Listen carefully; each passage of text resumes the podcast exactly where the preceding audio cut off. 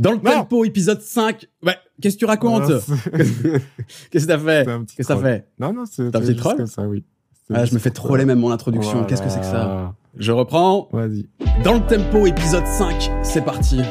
Thomann présente. Dans le tempo.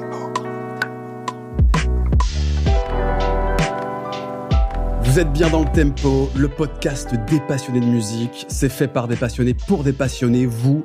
Vous le savez, je suis chaque mois avec mon gars Michel, l'homme que l'on appelle Chronomusique. Comment ça va, Mich Mich? Ça va et toi? Ça se passe à Bah oui, très bien, très bien. Mais ça, non seulement ça va bien, mais en plus, j'ai qu'une envie, c'est de te rejoindre sur le Twitch Game. Là, j'ai vu que tu t'es lancé. Ah là, ça y est, hein, c'est Spotify, ça y est. Twitch, euh, TikTok, euh, genre le fromage. Tous les terrains. La squeezification est totale. La squeezification, mon gars, est, est, est effectuée à cent pour cent. Bientôt l'album. Écoute, on...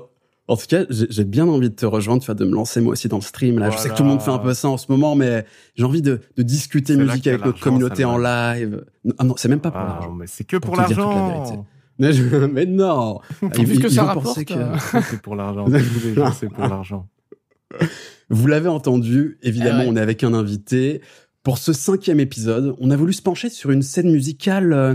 à part, très peu représentée en France, une scène qui a la croisée de la musique occidentale et asiatique, japonaise, une scène geek, influencée par la pop culture et en particulier les génériques d'animés japonais. Alors on pourrait parler de, de J-rock à la française, de, de pop metal japonisant, je sais pas. On va justement en discuter avec notre invité. Il s'agit de Taï Wang. Merci Taï d'être avec nous. Bah, Comment ça va? T'es content d'être là? Bah ouais, c'est un vrai plaisir comme... Euh...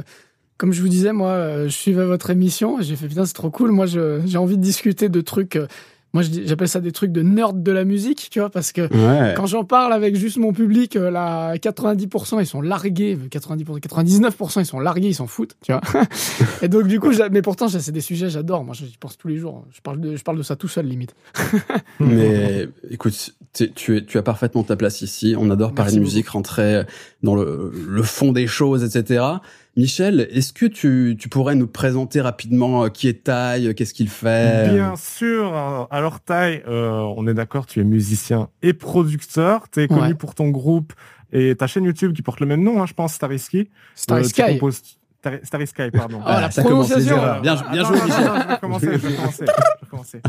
Non, non, mais ok, Starry Sky, Star, Starry Sky, parce qu'il y a deux R. Il y a deux R. Starry Sky. Ouais. Starry Sky. Starry Sky, ok. Pour lequel tu composes tout. Euh, ouais. Donc, vous avez déjà sorti plusieurs albums, vous faites des concerts, notamment dans les conventions, dans les festivals autour de, du Japon, de la bah, culture geek plus, en général. Mais euh, oui, ouais. voilà, là, ici, euh, dans la période on, COVID, on imagine que ouais. c'est compliqué. Euh, et donc, donc musicalement, euh, t'es très influencé euh, par toute cette vibe euh, culture geek, euh, animé, et cetera.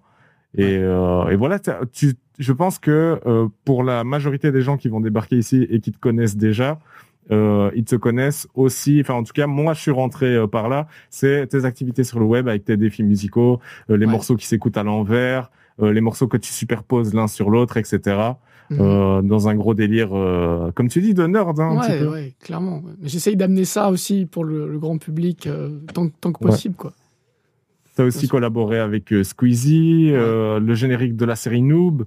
Euh, je pense que t'as travaillé avec le Joueur du Grenier, et cetera aussi. Donc t'es un petit peu euh, un des compositeurs officiels du Future Game, un de mes concurrents. Ne oui, complètement. Pas.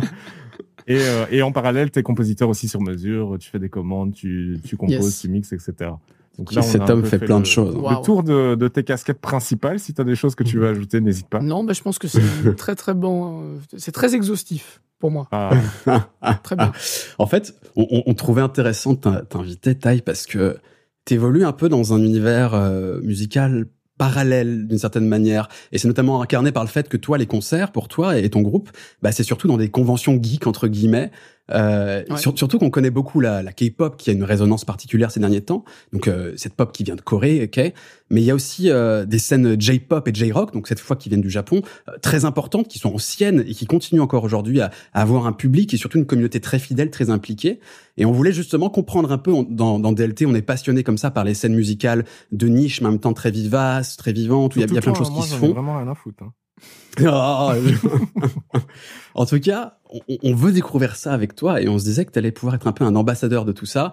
Et ce que je vous propose, c'est qu'on commence une toute première partie on va parler de J-Rock, de J-Pop, ouais. de l'export de la musique japonaise et évidemment de la musique que Taï fait.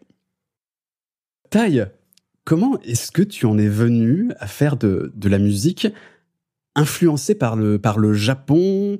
euh, Comment tu as découvert cette, cette musique? Comment tu as commencé à en faire? ouais. C'est quoi cette histoire? bah, bah, Je pense que ça se voit à ma tronche. Euh... Bon, franchement, forcément, notre génération, elle a beaucoup été influencée par les, les animés, les mangas. Mmh. Euh, voilà, moi, j'ai, pendant mon adolescence, je, je consommais beaucoup euh, animés, mangas, tout ça. J'ai adoré. En fait, de base, moi, quand, quand j'étais ado, j'écoutais beaucoup de rock et de métal, euh, vraiment occidental. Et quand j'ai mmh. découvert les, ce que faisaient les, les, les Japonais, même, même sans être forcément rock, tu vois, même la pure J-pop, opening d'animé, genre shoujo avec des paillettes et des, et des filles qui dansent et tout ça. Bah, j'ai trouvé ça super cool et c'était super intéressant musicalement. Euh, c'était une, une ambiance que je kiffais bien. Par quel intermédiaire? Parce que tout le monde n'est pas forcément exposé au rock japonais, ouais. à la pop japonaise. Euh, c'est vraiment effectivement euh, l'univers manga animé qui t'a amené vers cette musique, ou est-ce que c'était des recherches en parallèle? Enfin, okay. bah, de base, ouais. De base, c'était complètement les animés euh, parce que tu sais, les animés, bah, t'as forcément le générique euh, de l'animé mmh. qui est qui est en japonais, qui est euh, qui est euh, voilà euh, très inspiré, enfin euh, qui a de la musique japonaise en fait dans dans quatre-vingt-dix mmh. pro, ouais quasiment tous les génériques euh, d'animés sont sont vraiment très caractéristiques de la J-pop, de la J-rock, donc du coup euh, c'était vraiment une vibe très précise que j'aimais bien, et et d'abord j'ai commencé en ouais en, en écoutant euh, majoritairement les openings des animés que j'aimais bien, euh, des trucs comme ça, et puis après dans un second temps euh, Euh, tu vois là, tu, tu découvres qui sont les artistes derrière ces génériques, qu'est-ce qu'ils ont fait d'autre, et, euh, et mmh. voilà, tout simplement. Michel, toi, tu, ça, ça te parle un peu cette musique euh, J-pop, euh, J-rock, euh, les, moi, les génériques fais, hein, d'animé. Je plug directement euh, ce qu'on est en train de faire avec Malek. On a une série qui s'appelle Et si je ne sais pas quoi était un animé. Donc c'est une série où on adapte des objets de pop culture en, gé- en opening d'animé. Euh, moi, je fais la compo là-dessus et euh, Malek euh, chante. Et, euh, mmh. et donc voilà, on fait, il fait de l'animation aussi, donc on a vraiment un, un petit opening, donc j'en fais. Et ouais, je, en fait, euh, moi aussi, pareil, tu vois, je suis, euh, je suis rentré un peu dans le délire avec évidemment les animés, euh, les openings euh, Naruto, euh, euh, Death Note, euh, tu vois, genre Maximum the Hormone, quand c'est arrivé, ça m'a ouais. mis une patate, tu vois. Genre ouais. euh, le gros mélange de gros métal avec des gros screams, et puis après, derrière les passages pop, tout happy comme ça, c'était incroyable. Et, euh, et puis c'est arrivé au moment où euh, moi j'ai commencé un peu la musique aussi, tu vois. Euh, et clairement, pour moi, euh, dans la, la musique populaire asiatique, il y a quelque chose qui est beaucoup plus technique, tu vois, en termes d'écriture. Genre mmh. que euh, beaucoup de, de la pop, ou même du rock, ou du métal ouais. actuel, et cetera, ont des codes en fait beaucoup plus restreints.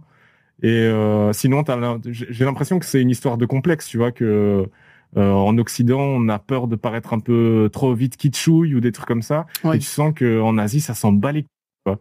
Et il euh, y a une fraîcheur dans ce truc-là, et ils se permettent aussi des trucs genre... Euh, je réécoutais hier des morceaux de l'arc-en-ciel, tu vois, donc ceux qu'on fait évidemment l'opening de, de G T O, euh, Driver's High, et ils ont un morceau aussi incroyable qui s'appelle euh, Fourth Avenue Café. Et euh, ce morceau, je le trouve incroyable, t'as des phrases... Euh, archi longue, genre huit mesures, et puis ça se répète, et puis après t'as un bridge, ouais, et puis quand tu crois que le beaucoup. bridge il est fini, ça revient à un couplet, mmh, un truc mmh. comme ça. Les...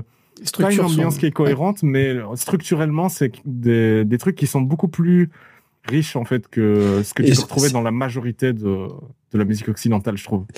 Ce que je vous propose, c'est on, on, on étendra un tout petit peu après, enfin plus généralement hors animé, déjà dans un premier temps, parce que c'est, c'est le premier truc, et moi j'avoue que aussi c'est comme ça que j'ai découvert cette musique, c'est à travers les, les génériques donc des, des dessins animés japonais. Euh, est-ce qu'il y a des... Qu'est-ce qui caractériserait cette musique? Justement, Michel, tu as commencé à en parler. Est-ce que c'est des sonorités, des manières de composer? euh, Qu'est-ce qui fait que, que c'est un peu que c'est différent de ce que, d'un, d'un, du générique d'un dessin animé euh, francophone, par exemple? Bah, je vais laisser Taï euh, ouais. répondre, c'est notre invité quand même. Bah, je pense... Voilà, déjà Michel, t'as, t'as, t'as très bien, euh, t'as très bien euh, démarré le truc. Euh, en fait, je faisais juste semblant de parler. Hein, ouais, je me doutais, ouais, tu, tu fais de la langue de bois, on connaît. Non, non, en fait, ouais, typiquement, je trouve que les, les, les Asiatiques sont vraiment euh, sur une esthétique qui est plus proche de ce qu'on avait en Occident dans les années soixante-dix quatre-vingts, c'est-à-dire avec des... des, des, des, des, des structures assez longues où il y a vraiment couplet, pré-refrain, refrain, bridge, solo, machin. Donc ça ressemble au groupe de prog des années soixante-dix, sauf que eux ils te foutent ça dans la pop. Et euh, la deuxième chose qui est très différente avec les Japonais, c'est que de par leur langue qui est euh, phonétiquement beaucoup plus simple à prononcer que le, que le français ou l'anglais, ils, ils ont naturellement, ils se dirigent naturellement vers des phrasés très rapides avec des changements euh, mélodiques très très euh, très très gros, des gros intervalles, ça fait vraiment tout tout tout tout tout tout tout. Ils vont très vite, ils font des gros intervalles. Euh, ils, Et, et, et c'est la langue quelque part qui inspire ce, ce type de, de mélodie en fait, euh, et, et, et ça c'est vraiment caractéristique pour moi de, du, du genre. Euh, mmh. Maintenant c'est vrai que dans l'écriture on a quelque chose de fondamentalement en termes de vraiment vraiment structure, harmonie, mélodie, quelque chose qui ressemble beaucoup à du jazz ou à du jazz fusion. Euh, ouais. Après, moi je pense que dans l'Occ- en Occident on s'est depuis disons trente à quarante ans s'est dirigé de plus en plus vers une richesse euh, de sound design, de ouais, production, voilà. d'arrangement, là où eux, ils, ils sont très souvent encore dans des formations instrumentales assez traditionnelles, avec des guitares, des claviers, des voix, des ouais, cuivres, ouais. Des, des violons. Puis t'as mais aussi tout ces... ce truc dans, dans l'écriture ouais. de, de la voix, en tout cas l'écriture de la mélodie de la voix. Tu vois, nous, en Occident, on est vraiment dans une écriture qui tient beaucoup plus du riff, tu vois. Ouais. Alors, c'est des petits passages mélodiques répétés avec des petites variations, et cetera. Et des eux, ils font mesures. Des phrases mélodiques vraiment très longues, tu vois, avec une sensation de conclusion de la phrase au bout des fois de seize mesures. Oui, tu vois. Ça change très Alors, beaucoup. Ça, ouais, ça change ça, très souvent. Ouais. Ça change de ouf. Et c'est, mmh. ouais, c'est, c'est des mélodies qui, grammaticalement, pour le dire comme ça, tu vois, sont beaucoup plus longues et beaucoup plus développées, quoi, tu vois. Mais, mais du Genre, coup, c'est un nous, downside. On a une écriture beaucoup plus euh, motivique. Ouais, c'est un downside assez gros, c'est que pour un non-initié, c'est très dur de d'avoir un truc assez catchy, vu qu'en fait, il faut un temps d'attention quelque part un peu plus long ouais. euh, pour avoir la phrase dans son intégralité. En plus, elle se répète peu, elle se répète peu souvent. Et alors, ils il poussent même le, vi, le vice beaucoup plus loin, c'est-à-dire qu'au Japon, c'est extrêmement fréquent d'avoir aucun refrain identique. Ouais. Euh, c'est-à-dire que les, les refrains sont les mêmes mélodiquement, mais les paroles changent à chaque refrain. Donc du coup, ouais. pour les retenir, c'est encore pire. Et je sais pas pourquoi, mais ils font très souvent ce genre de choses. Ouais, de ouf. Et je pense que c'est lié aussi en partie à la langue, qui est que de par sa structure, euh, il faut des phrases avec énormément plus de syllabes pour signifier la même chose qu'en anglais ou en français. On a besoin des fois de très peu de syllabes pour donner un sens à notre phrase. Alors ouais. que eux, ils ont besoin de fra- de, d'énormément de syllabes pour dire quelque chose. C'est, c'est marrant parce que d'une part, c'est très intéressant la discussion là, et puis euh, euh, j'imagine quand même que tout ça c'est pas figé, c'est-à-dire qu'il y a une évolution des modes, et cetera aussi. Moi, je pense à évidemment euh, comment j'ai découvert les animés, bah c'est euh, c'est plutôt dans les années euh, les productions des années quatre-vingts quatre-vingt-dix. Euh, mm-hmm. euh, je pense qu'on a tous été euh, marqués par le Pegasus Fantasy de, de Saint Seiya, le générique qui était très hard F M oui, en fait euh, à l'époque, beaucoup beaucoup plus hard rock. Euh, puis il y a eu petit à petit un, une évolution où j'ai l'impression que le, le pop rock a un peu pris un peu plus pris le dessus. Effectivement, on parlait de l'arc-en-ciel, pour y avoir Asian Kung Fu Generation, des, des groupes comme ça. Le métal aussi, euh, qui, qui lui découle un peu plus du hard rock, mais c'est devenu beaucoup plus métal. T'as parlé de, de l'opening de Death Note tout à l'heure. Effectivement, c'est complètement ça. Et puis, en parallèle, donc cette scène très pop, très rock. Et puis, il y a le côté euh, jazzy qui a déjà été un peu, un peu cité. On pourrait, on pense évidemment à Cowboy Bebop, euh, ou même encore plus ancien, euh, la B O, l'O S T de Cobra, qui était absolument euh, ouais. incroyable. Vous connaissez un peu cette O S T ou pas ? euh, Je vois de très loin, mais euh, ouais, trop vaguement, pas suffisamment. Ça quoi. Date. Là, je peux pas, je peux pas m'exprimer là-dessus. Euh. Franchement, tu écoutes là l'O S T, c'est un, c'est un plaisir. Ouais. Euh, c'était, c'était composé de manière absolument incroyable. Et j'imagine que la, que, la, que, que c'était euh, composé au Japon, parce que c'est une production japonaise, peut-être ouais. franco-japonaise, mais en tout cas japonaise. Même dans, jazz, ouais, même dans l'écriture de, de ce qui va paraître pop en termes de, de timbre, par exemple, ou de pop rock, et cetera. Tu vois, genre le J-rock typique, l'opening d'anime, et cetera. T'as déjà beaucoup de similitudes avec, enfin, beaucoup d'emprunts à l'harmonie jazz. Oui. Euh, je pense à des trucs comme genre, euh, prendre le premier degré, enfin, tu vois, genre, euh, t'es dans une tonalité, et puis, euh, à la toute fin, ils te renvoient, genre, en général, t'es dans une tonalité mineure, et puis à la toute fin, ils te font un espèce de sus quatre qui te C'est renvoie le sus quatre, vers ouais. euh, la tonalité majeure. Et, euh, et je sais pas, ça, ça, ça donne une sensation d'ouverture comme ça. Et c'est un truc, celui-là, il est assez typique oui. de partir vers le majeur en passant par le sus quatre, des trucs comme ça. Et ce sont des trucs que euh, dans la majorité de la musique occidentale, ça va paraître soit kitschouille, soit euh, ouais, enfin en général, ça va être fort kitschouille quand même, ou ouais. ou alors euh, assumés comme tels, mais ça va être des trucs mmh. qui se revendiquent un peu de l'esthétique jazz, soul et tout ça, tu vois. Mais alors justement, parlons-en, c'est que autant euh, le, un opening, c'est, c'est comme le générique d'une série. En fait, tu es, tu es tellement confronté régulièrement comme ça, ça ouvre chaque épisode, et cetera, ouais. que tu as un rapport en fait à cette musique qui est modifié forcément. Bien sûr. Et parce que tu l'associes à, au plaisir aussi du visionnage après du truc, et cetera. Et euh, et il y a des musiques que j'adore. Je sais pas, je peux penser à l'opening d'Evangelion. Je l'adore et pourtant ça, ça me viendrait jamais à l'idée de l'écouter comme ça à côté euh, dans une session où je m'écoute du son comme ça. Et euh, ah ouais. justement, il y, y a ce côté très, euh, parfois très naïf, parfois très à la limite du trop sirupeux, mielleux, trop. Moi, des fois, par exemple, j'ai du mal avec euh, avec ces aspects-là de, de ces musiques et, et de la production japonaise d'ailleurs. Euh, et, mais on peut même le retrouver dans le jeu vidéo, dans, la tra- dans le traitement, oui. dans les R P G japonais, des, des sentiments, et cetera. Et, et c'est vrai que euh, vous avez ce même sentiment, pas parfois que euh, ça en fait un peu trop. Et, et moi, c'est, c'est certainement mon regard occidental, mais ça me, j'ai du mal parfois avec ça. D'accord, mais c'est super intéressant que tu dises ça parce que je pense que c'est en effet le sentiment de beaucoup d'occidentaux vis-à-vis de la de de, de tout ça. Et c'est d'ailleurs pour ça qu'en fait finalement il euh, y a, y a peut-être, je sais pas s'il y a une causalité, mais il y a une corrélation en tout cas entre quand on voit euh, le public des conventions, euh, ceux qui consomment vraiment les animés, tout ça, et donc qui aiment la J-pop vraiment, euh, j'ai presque envie de dire, au premier degré, contrairement à une consommation qui serait presque un peu plus, euh, comme tu l'as dit, euh, parce qu'on regarde l'animé, ou euh, ça ne viendrait pas à l'idée de l'avoir dans ton baladeur, tu vois. Mmh. Euh, et ben, ceux qui consomment vraiment ça, euh, dont j'en fais partie complètement, euh, c'est vrai qu'on a, on, on, on a peut-être été plus habitué, c'est peut-être générationnel, j'en sais rien, ou de ce qu'on a peut-être aussi, euh, ça dépend comme, qu'est-ce qu'on, de quoi on a été nourri pendant notre adolescence.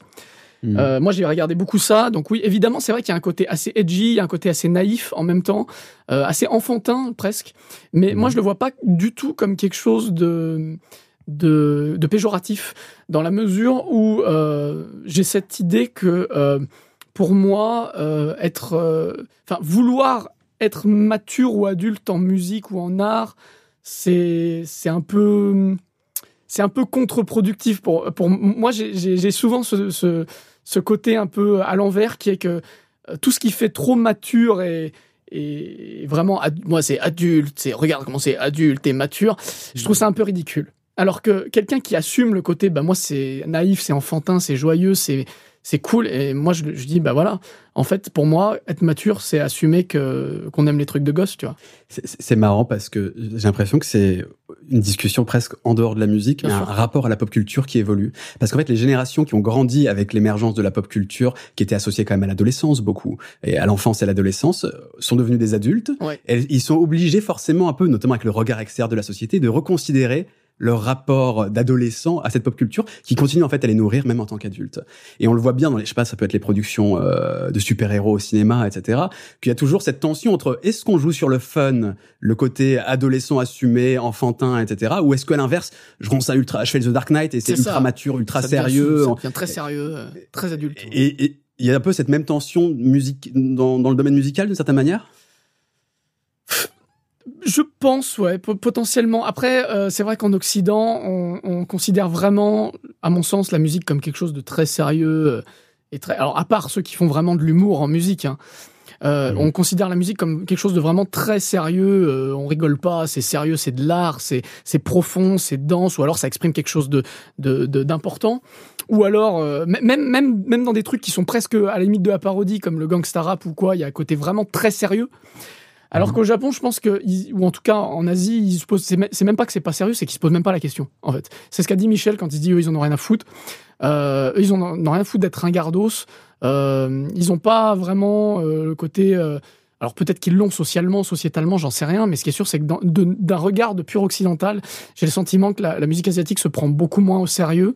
Et pourtant, elle est, Elle, elle aborde des choses qui sont tout à fait sérieuses. Que ce soit dans les thématiques, mmh. ou soit, comme on l'a dit, avec l'harmonie jazz, qui est quelque chose de, voilà, c'est pas quelque chose de fondamentalement, euh, c'est quelque chose de complexe, tu vois. On peut, on peut, on peut être sérieux sans se prendre au sérieux, j'ai presque envie de dire. Oui, voilà. Il y a une mouvance qui a été euh, assez largement acclamée, euh, notamment dans le rap francophone, c'est la mouvance du rap belge, où justement, euh, ça venait un peu, genre, ben, tu vois, toute proportion gardée, ramener un peu euh, ce délire euh, premier degré et demi, tu vois, euh, que ouais. moi, j'ai, c'est pour ça que j'ai kiffé Kaba et Jean Jass. Euh, Euh, et il euh, y a eu aussi euh, Roméo Elvis, euh, L'Homme Pâle et tout ça, tu vois. L'Ompal, il est pas, il est pas belge, mais il y a Isha. Enfin, euh, on a eu une vibe de rap belge qui s'est un peu essoufflée, mais euh, qui venait un peu dépoussiérer le côté euh, archi premier degré, gangsta rap, et cetera. T'as aussi les Suisses comme euh, Dimé avec les Extreme Boys et tout ça. C'est, c'est fait sérieusement, mais c'est jamais, euh, c'est du rap divertissement, tu vois. Comme t'as Al Capote aussi, tu vois. Ça peut être pute, pute, pute, pute, pute, pute. Mais euh, c'est, c'est du divertissement, tu vois ce que je veux dire. C'est, ouais, mais pour autant, comme ça. Là, il y a un petit côté second degré, je trouve, dans, dans ce que tu es en train de parler. Là où chez les Asiatiques, euh, c'est, c'est premier degré, c'est limite troisième degré. Mmh. Tu vois, c'est pas premier degré et demi, c'est mmh. troisième degré. C'est-à-dire, c'est ok, c'est kitsch, mais on kiffe réellement. C'est pas, on fait ouais, pas mmh. ça pour rigoler, quoi. Ouais, mais pour moi, ce que j'appelle le premier degré et demi, c'est un peu ce truc-là, tu vois, c'est le faire en assumant le fait que ça puisse être kitsch pour autrui, mais le faire suffisamment sérieusement ouais, okay. pour qu'on comprenne que toi, tu kiffes, tu vois. Ouais. Donc, euh, c'est, enfin, moi, c'est un, je fais un rapprochement dans ce sens-là. Et euh, pour revenir sur le côté un peu extrême qu'il peut y avoir dans cette musique-là, tu vois, genre pousser les curseurs au maximum. Quand c'est super joyeux, c'est super joyeux. C'est ça, ouais. Quand c'est, quand c'est, c'est rapide, triste, c'est super c'est, rapide. Ouais. Quand c'est ouais. triste, c'est super triste. Ouais. Et, euh, et je parlais avec un producteur... Euh, genre euh, qui a qui commence un, enfin qui a pas mal d'expérience et euh, il me parlait de toute nouvelle vibe euh, des TikTok et des musiques qui sont faites exprès pour TikTok et tout ça, et il disait que lui il retrouvait ce truc là là dedans, qui disait que dans les tracks mmh. qu'il perce sur TikTok, c'est des tracks qui sont euh, presque caricaturales, euh, tellement euh, pareil, tu vois, tous les tous les curseurs sont poussés au maximum. Et euh, et en tout cas ça me pose la question de l'avènement de la K-pop en Occident, tu vois. Mmh. Euh, qui arrive avec ce truc-là, est-ce qu'il n'y a pas un parallèle à faire ? Est-ce qu'il n'y a pas un truc générationnel qui est en train de se passer euh, ou euh, genre juste euh, là maintenant dans la musique et dans l'utilisation qu'on a de la musique, parce que c'est rare maintenant de croiser quelqu'un qui ne soit pas un créateur de contenu, tu vois, donc qui n'a pas besoin de musique. Genre tout oui. le monde a un Instagram, tout le monde a une chaîne TikTok, tout le monde a une chaîne YouTube, tout le monde Twitch, tu vois. Et, euh, et donc le rapport à la musique il évolue aussi parce que les gens ils ne font pas que la consommer, ils en font des trucs aussi. Et euh, Et la vibe TikTok, justement, euh, un peu ironique, un peu euh, dans l'extrême, dans la caricature et tout ça, euh, ça vient peut-être aussi nourrir ce truc-là. En tout cas, j'ai l'impression que ces trucs, c'est des mouvements qui arrivent un peu conjointement, tu vois. La musique asiatique qui se ramène en Occident et en même temps un esprit qui a l'air de s'être fait approprier par les jeunes, un esprit beaucoup plus euh, extrême, quoi, tu vois. Je sais pas comment dire. Après, j'ai pas vraiment d'avis euh... là-dessus. J'ai pas... Je pense que c'est deux choses qui, ouais, qui ont, qui ont une, un lien, mais qui sont pas vraiment directs, quoi. Je pense que c'est vraiment la jeunesse qui s'exprime à travers euh, à la fois des influences de plus en plus asiatiques, parce que il y a eu l'essor des mangas et des animés, il y a eu l'essor de la K-pop, et à la fois avec les réseaux, euh, les réseaux sociaux et le fait que TikTok tout aille de plus en plus vite, quoi. Ouais. Mm. Et justement, les gars, est-ce que euh... de par votre expérience que vous observez, notamment toi, Taï, qui connaît bien cette communauté euh, euh, voilà, attirée par la musique japonaise, est-ce qu'il y a souvent ce... Est-ce que ça se transvase, entre guillemets, de découvrir la musique à travers les animés, de la, de, d'apprécier cette musique, d'en écouter, même de la faire, parce que c'est ton cas, toi, ouais. tu, je pense que tu revendiques beaucoup le fait de, presque de faire des musiques d'animés, quoi. Euh, et on, est-ce que ça, ça, ça pousse à s'ouvrir à la musique japonaise de manière générale? Euh, est-ce que, parce que j'imagine qu'on ne peut pas la réduire à la musique d'animé, à la musique clairement, japonaise. Clairement, mais après, ce qui est bien, c'est que, euh, comme je l'ai dit, moi, je, je trouve, sincèrement, que contrairement à, par exemple, en France, tu vois, tu penses euh, au générique de dessin animé français, ça, c'est mmh. incomparable, ne serait-ce qu'à la variété française, même à, pour l'époque, tu vois. Ce qui passait à la mmh. radio, c'était pas du tout la même chose que les productions qu'il y avait en générique des dessins animés. Au Japon, mmh. c'est beaucoup plus similaire. C'est-à-dire qu'ils te mettent des vraies chansons pour eux. Ils te mettent des, ce qu'ils estiment être des vraies chansons. Ce ne sont pas des chansons euh, faites exprès pour les enfants. Ou... Parce que aussi, il faut voir un truc, c'est que euh, je ne sais pas dans quelle mesure au Japon ça a été pensé comme ça, mais euh, les, les, les, disons que les fans en, en Occident de, de, de, d'animé ne pensent sincèrement que les, les dessins animés, ce, ce n'est pas forcément que pour les enfants, en fait. Il faut arrêter avec mmh. cette image, les dessins animés, c'est pour les enfants. Et donc, du coup, on peut complètement apprécier un dessin animé, même destiné aux enfants à la base, euh, au premier degré. On peut complètement euh, apprécier un, un générique euh, de dessin animé au premier degré. Et euh, en, en, au Japon, clairement, je vois très peu de différences stylistiques entre ce qu'on va mettre en générique et ce qu'ils vont passer en radio ou, euh, ou ce qu'ils vont euh, promouvoir euh, voilà, dans, dans les circuits, euh, disons, de l'industrie euh, pure et dure d'ailleurs. C'est même tellement la même chose qu'il y a des vrais partenariats entre les maisons de disques japonaises et les studios de production d'animés, justement parce que avoir son générique Euh, avoir une chanson en générique d'un animé connu, c'est booster ses ventes, c'est, bo- c'est une promotion de dingue pour l'artiste. Ce serait un peu l'équivalent, si tu veux, de, d'un, d'un insert song dans une série américaine sur Netflix. Mmh. En général, mmh. c'est vrai que ça booste pas mal les artistes d'avoir un insert song sur Netflix. Mmh. Sauf que bah, pour eux, ou, c'est les animés. Ou une musique sur une pub, évidemment. Complètement. Ça peut, ça peut aussi complètement propulser un son. Ouais. Sauf que pour eux, comme les animés, c'est pas que pour les enfants. Euh, mmh. D'ailleurs, ça se retrouve assez bien dans, dans, leur, dans leur manière de trier leur, leurs animés. On, on pense shonen, shoujo, mais euh, mmh. seinen, euh, josei, tout ça. Donc, il y a vraiment toute une partie des, de, la, de, de la production animé manga qui est destinée aux adultes. Et je parle pas mmh. forcément des trucs euh, érotiques. Je parle vraiment même euh, voilà, dans, dans, dans, dans les productions euh, tout public. Euh, euh, Voilà, eux, ils consommeraient des dessins animés comme nous, on consommerait des séries sur Netflix, soit. Même adultes, mmh. euh, tout ça. Et donc, du coup, la musique n'est pas spécialement destinée aux enfants, contrairement où, en Occident, quand on fait un générique de dessin animé, c'est, on pense... Euh, Euh, on pense, ah, c'est pour les enfants, ah, c'est Bernard Minet, ah, c'est genre de, ce genre de choses, quoi. Même, même, même si, alors, c'est vrai que je, je regarde moins les dessins animés d'aujourd'hui, donc je sais pas trop ce qui se fait en générique. Mais, euh, il y a des génériques des, de, de séries animées des années soixante-dix, quatre-vingts, toutes les productions, je sais pas si vous vous rappelez, Jean Chalopin, c'était tout ce qui est Ulysse trente et un, les Mystérieuses oui. Cités d'Or, et cetera. C'était un, un même compositeur français qui était derrière pour tous les, les openings français, qui était, qui était Chouki Lévy, qui en a composé plein, il a fait les Mini-Pousses, aussi les Entrechats, ouais. enfin, tout ce genre de trucs, quoi. Et, Et je, je, je trouve que c'est d'excellents génériques bien à chaque sûr. fois. Ah là, mais Alors c'est, je... c'est, c'est sans enlever aucunement la qualité musicale de ces, de ces mmh. génériques. Hein. Complètement, je suis complètement d'accord. Maintenant, c'est vrai que c'est plus dans la, dans la manière dont c'est euh, perçu par le public. C'est comme c'est pour mmh. les enfants, la musique aussi devant, elle est pour les enfants. Les paroles, elles sont mmh. peut-être orientées pour les enfants. Oui, et malheureusement, mmh. j'ai le sentiment... Alors moi, je, je n'aime pas ça, mais il mais, mais y a beaucoup de gens qui sont encore dans cette... Euh, démarche qui est « Ah, si c'est pour les enfants, euh, je ne peux pas me permettre d'aimer ça, c'est ridicule. » En fait. Mmh. Alors qu'on ne devrait même pas se poser la question, finalement. Mmh. Dis-moi, Taï, il y a un autre point quand même qu'il faut aborder ouais. autour de tout ça, c'est que c'est ta pratique. C'est-à-dire que ouais. tu, tu composes, vous enregistrez avec ton groupe des morceaux comme ça qui s'inspirent notamment de, de musique, de générique d'animé. Comment, euh, comment on transpose ça ? Parce que j'imagine que tu as... tu as une histoire aussi, entre guillemets, une culture française Bien aussi, sûr, oui, donc que, que tu réinterprètes forcément ça avec tes codes, avec, ton, avec ta vision aussi un peu exotique de l'extérieur, euh, du, du Japon, Bien. même si tu es peut-être allé, je sais pas, mais enfin, non, c'est pas la même chose, j'imagine, de faire un morceau quand on est japonais au Japon, et puis en tant que français, où on reprend ces codes-là. C- comment ça se passe ? Comment ça se passe au niveau de la langue ? Parce que parfois tu fais des morceaux en japonais, parfois en français. Mmh. Parle-nous un peu de ça. C'est très intéressant. Euh... Donc déjà, en fait, comme la... bon, moi je suis, autodi... je suis autodidacte, donc... Euh, même si j'ai écouté beaucoup de choses occidentales, moi j'étais très influencé par le métal, par le, le métal progressif, le métal symphonique. De manière générale, j'aimais les choses qui étaient assez denses en termes de, d'arrangement. Euh, donc c'est pour ça que je parle du prog, je parle du sympho et tout ça, mmh. euh, du métal naturellement. Euh, et du coup, la J-pop, j'ai retrouvé ce côté-là aussi, le côté de la densité des arrangements, même si c'est dans un style complète, dans une ambiance complètement différente.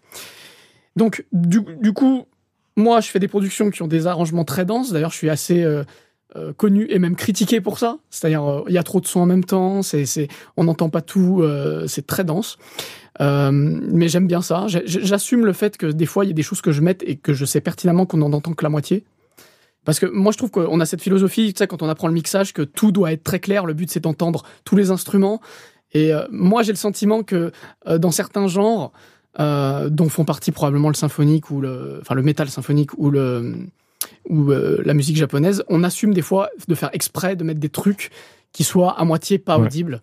Et, et j'adore c- cette idée-là de, à la centième écoute, tu te dis, putain, c'est quoi ce truc ? Alors, j'avais pas remarqué à ouais. la première, quoi. Mmh. Euh, la deuxième, c'est que, ouais, tu parles des mélodies qui sont complexes et qui, du coup, à cause de la langue, peuvent mal se transposer. C'est aussi, du coup, quelque chose qui est assez... Euh, disons, les gens qui ne sont pas habitués à ça trouvent du coup que c'est extrêmement bizarre, puisque forcément, j'ai des mélodies qui sont très influencées Japon et qui sont souvent sur des paroles en français ou en anglais. Donc forcément, ce qui est attaqué, ça va être souvent euh, vous avez un mauvais accent anglais, ce qui est à moitié vrai aussi, mais ce qui est mis, mis plus, qui est exagéré en fait par le fait que les mélodies ne sont pas pensées en anglais, mais pensées presque en japonais, j'ai envie de dire. Et ensuite, tu cales des paroles anglaises dessus. Donc, du coup, c'est vrai que forcément, ça... Qu'est-ce que ça change ça, sur, sur le phrasé, sur la, la, ouais, la, la, la rythmique est différente. Tu parlais aussi tout à l'heure de, de différences de tonalité, de ouais, changement d'un coup, comme ça. Ouais. Bah, déjà, la vitesse. Donc, la vitesse fait que c'est plus complexe à prononcer, alors qu'en en, en Occident, on, on est sur des choses souvent en moyenne plus lente, mmh. en tout cas au niveau de débit de parole. Alors évidemment, il y a le rap aussi où ça peut aller très vite, mais là on parle vraiment de, de chant euh, pur et dur avec euh, des mélodies. Mmh. Les différences, de, les intervalles, alors ça c'est assez euh, significatif.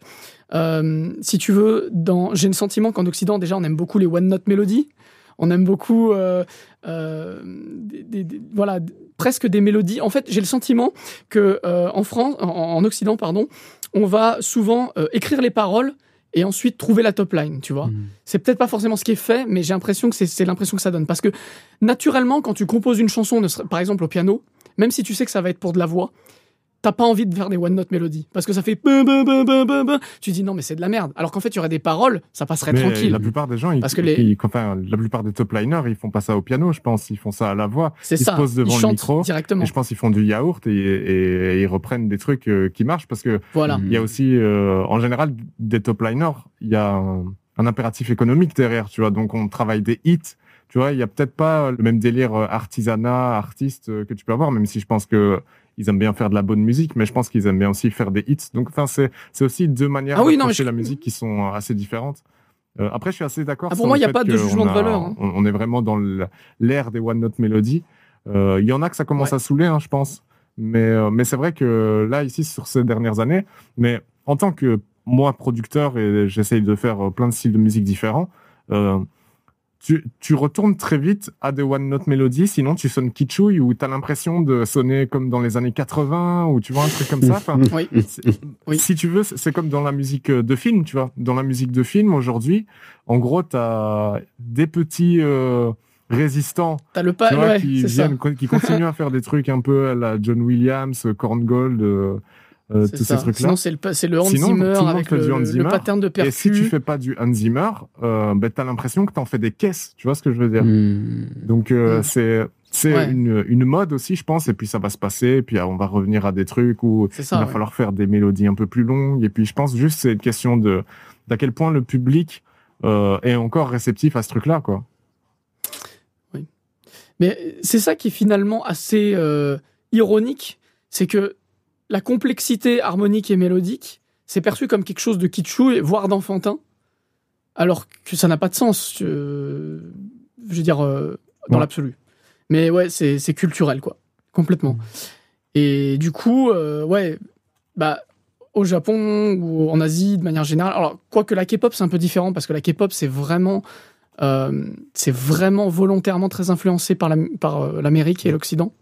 Donc on retrouve un espèce de mélange de codes où on voit très bien qu'ils essayent euh, vraiment de, de prendre les codes euh, américains, de la pop américaine, mais en les faisant en coréen et en, en apportant peut-être euh, euh, le côté euh, tous les trucs à l'extrême, comme disait, euh, comme disait Chrono, euh, où vraiment ils font tout à donf, où t'as vraiment des structures un peu plus complexes, mmh. des arrangements denses, mais quand même des one-note mélodies, quand même du rap, quand même des trucs euh, qui sont vraiment plus euh, occidentaux pour le coup.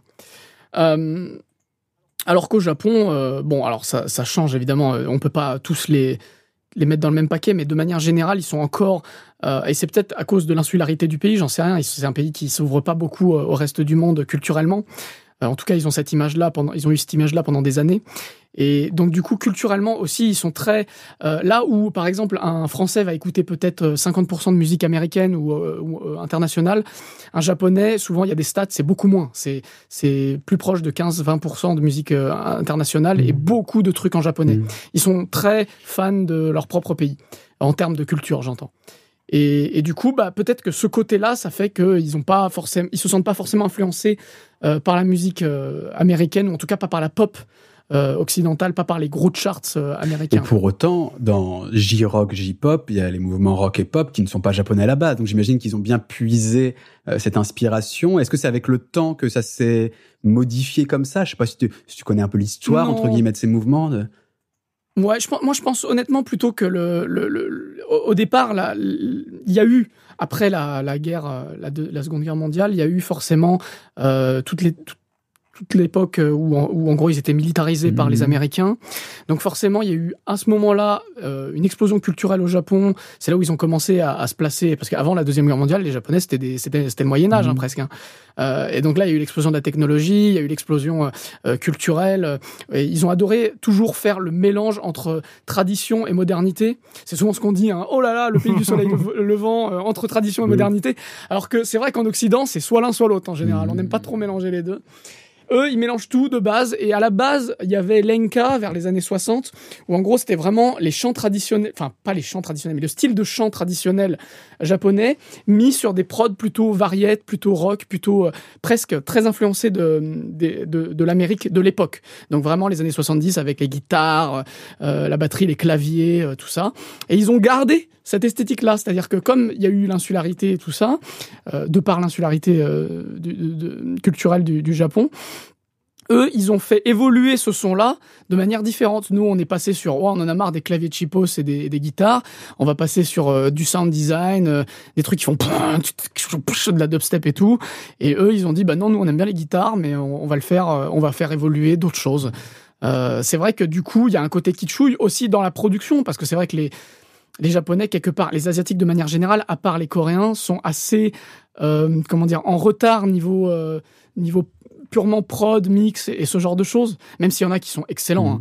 Mais je veux dire, dans la manière générale, on, on ressent ce côté années soixante-dix qui chouille dans leur prod euh, standard, quoi. Donc, euh, ça a évolué très différent. Eux, ils y voient vraiment des qualités différentes. Moi, j'y vois clairement des qualités euh, qui sont très différentes. Et c'est vrai que c'est que, c'est que depuis que je suis confronté à un public que je me rends compte que... que la J-pop ou ça ou tout ça, ça peut être perçu comme quelque chose d'enfantin mmh. ou de naïf ou de je ne sais pas quoi ou de kitsch. Mais moi, j'ai jamais trop ressenti comme mmh. ça, quoi. Moi, euh, j'ai commencé, j'avais douze ans. Forcément, je me posais pas la question de qu'est-ce qui fait adulte et qu'est-ce qui le fait pas, quoi. Ça arrive plus tard, ce genre de truc. Enfin, je sais pas. je sais pas euh, à quel âge exactement. Mais moi, en l'occurrence, ça, ça, ça, ça, je me suis pas posé cette question. C'était par rapport à la langue, en fait. C'est, euh, ouais. J'imagine que dans l'interprétation, évidemment, ça change les choses, mais il y a aussi le sens des mots et, et l'écriture en français. Ça, on ne l'a pas trop abordé. Euh, est-ce que vous vous inspirez même de la, d'une certaine manière des thématiques et des façons d'écrire des animés japonais lorsqu'ils sont traduits? Est-ce que vous écrivez d'une autre manière parce que le français, forcément... Ouais. Et, et puis en plus, il y a une exigence terrible en France vis-à-vis de, en France, vis-à-vis de la langue. Vis-à-vis...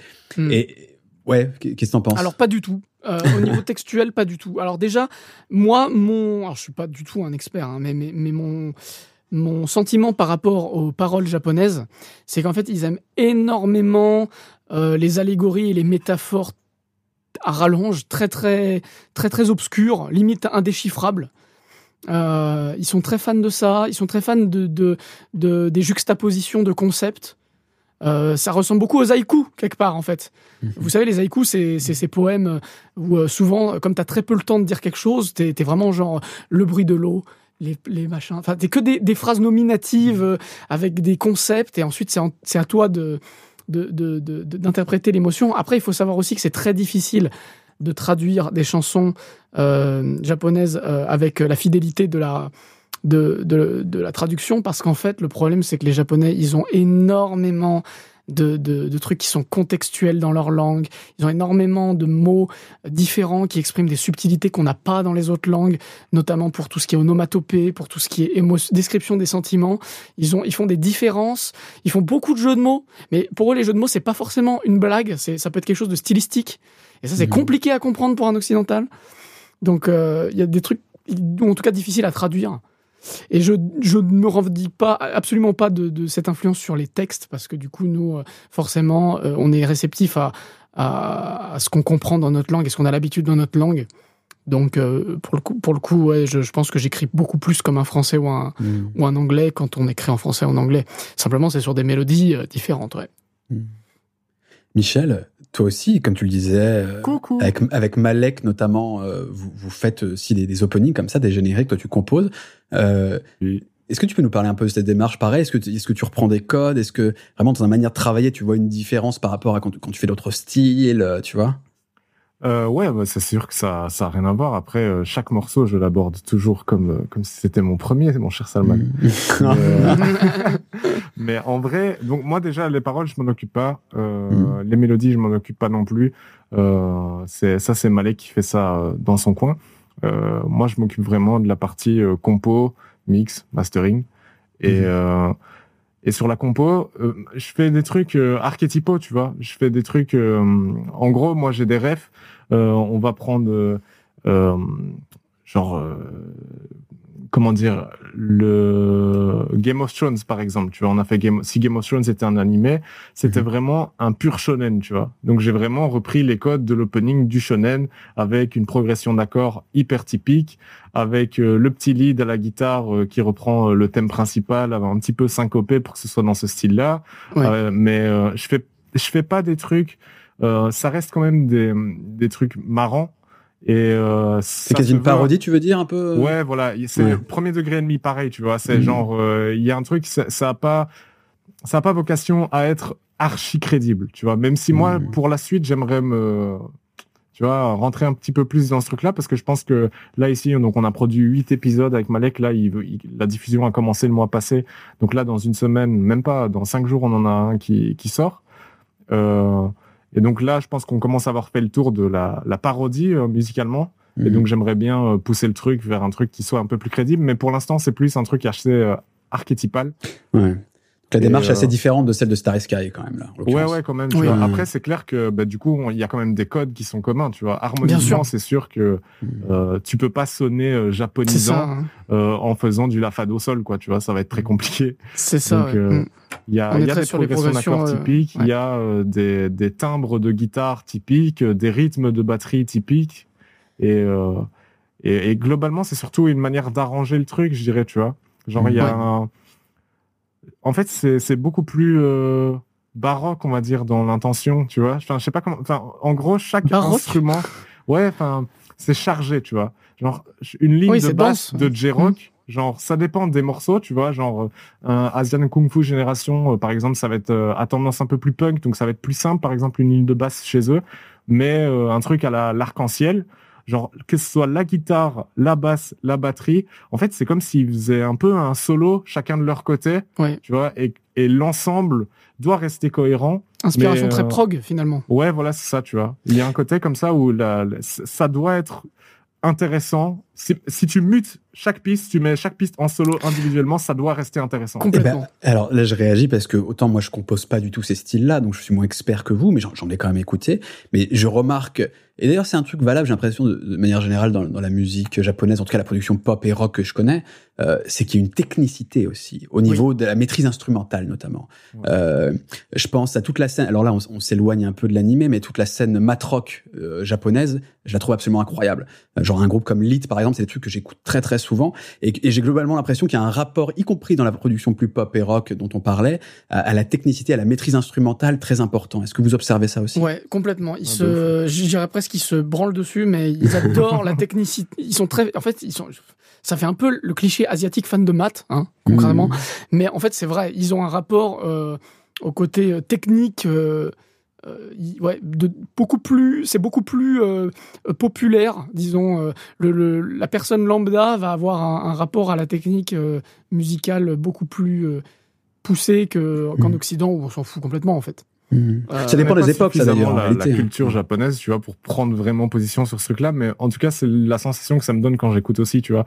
Genre, il mmh. y a, j'ai l'impression que il y a l'air d'avoir un, un rapport à la maîtrise de l'instrument qui est peut-être un, plus pousse, un peu plus poussé que, que chez nous. Et ce qui est bizarre, parce que ça, ça, ça me rappelle un peu ce que disait euh, Taï au début sur le, l'idée de maturité, c'est que dans la musique euh, populaire occidentale, si t'en fais trop, euh, on peut te dire t'en fais trop, tu vois. Genre, mmh. euh, et c'est un truc oui. euh, de débutant, tu manques de maturité. Quand t'arrives à maturité, t'es technique quand il faut être technique. C'est pas mmh. technique en permanence, tu vois. Et donc, il y a un côté qu'on peut juger un peu immature de ce truc-là avec notre prisme occidental, même si c'est le, le, le plus bridé de la bande qui dit ça, tu vois.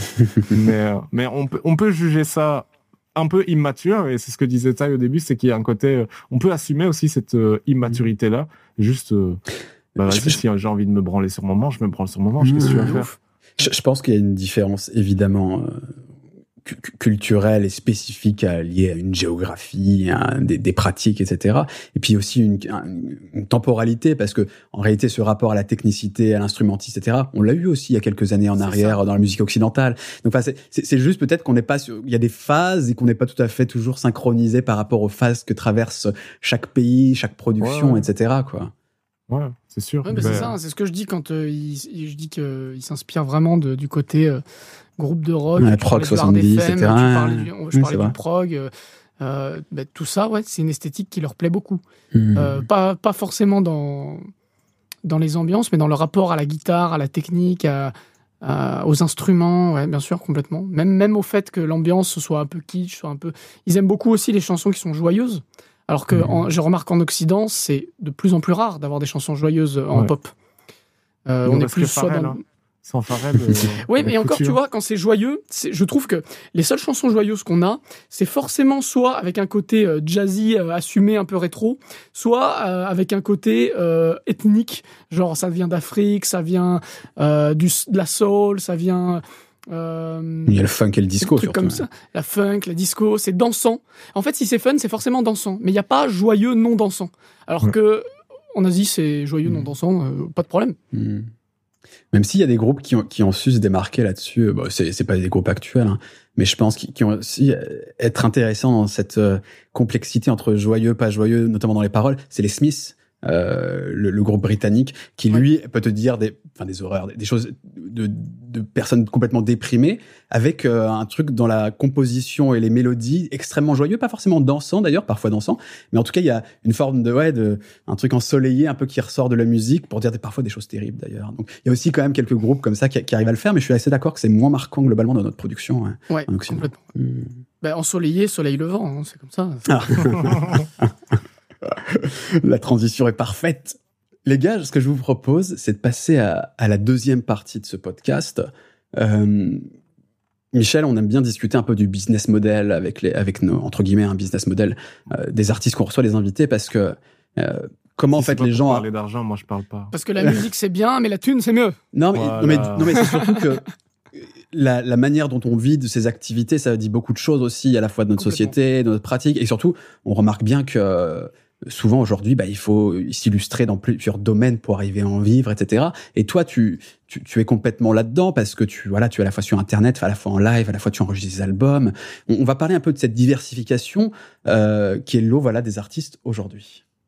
Ouais, Taï, tu, euh, tu es influencé par la pop culture, en particulier la, la pop culture japonaise, on l'a vu, mais aussi beaucoup la culture web. Et d'ailleurs, en réalité, oui. beaucoup de gens ont découvert les animés, ou en tout cas ont pu assouvir leur soif d'animé grâce au web.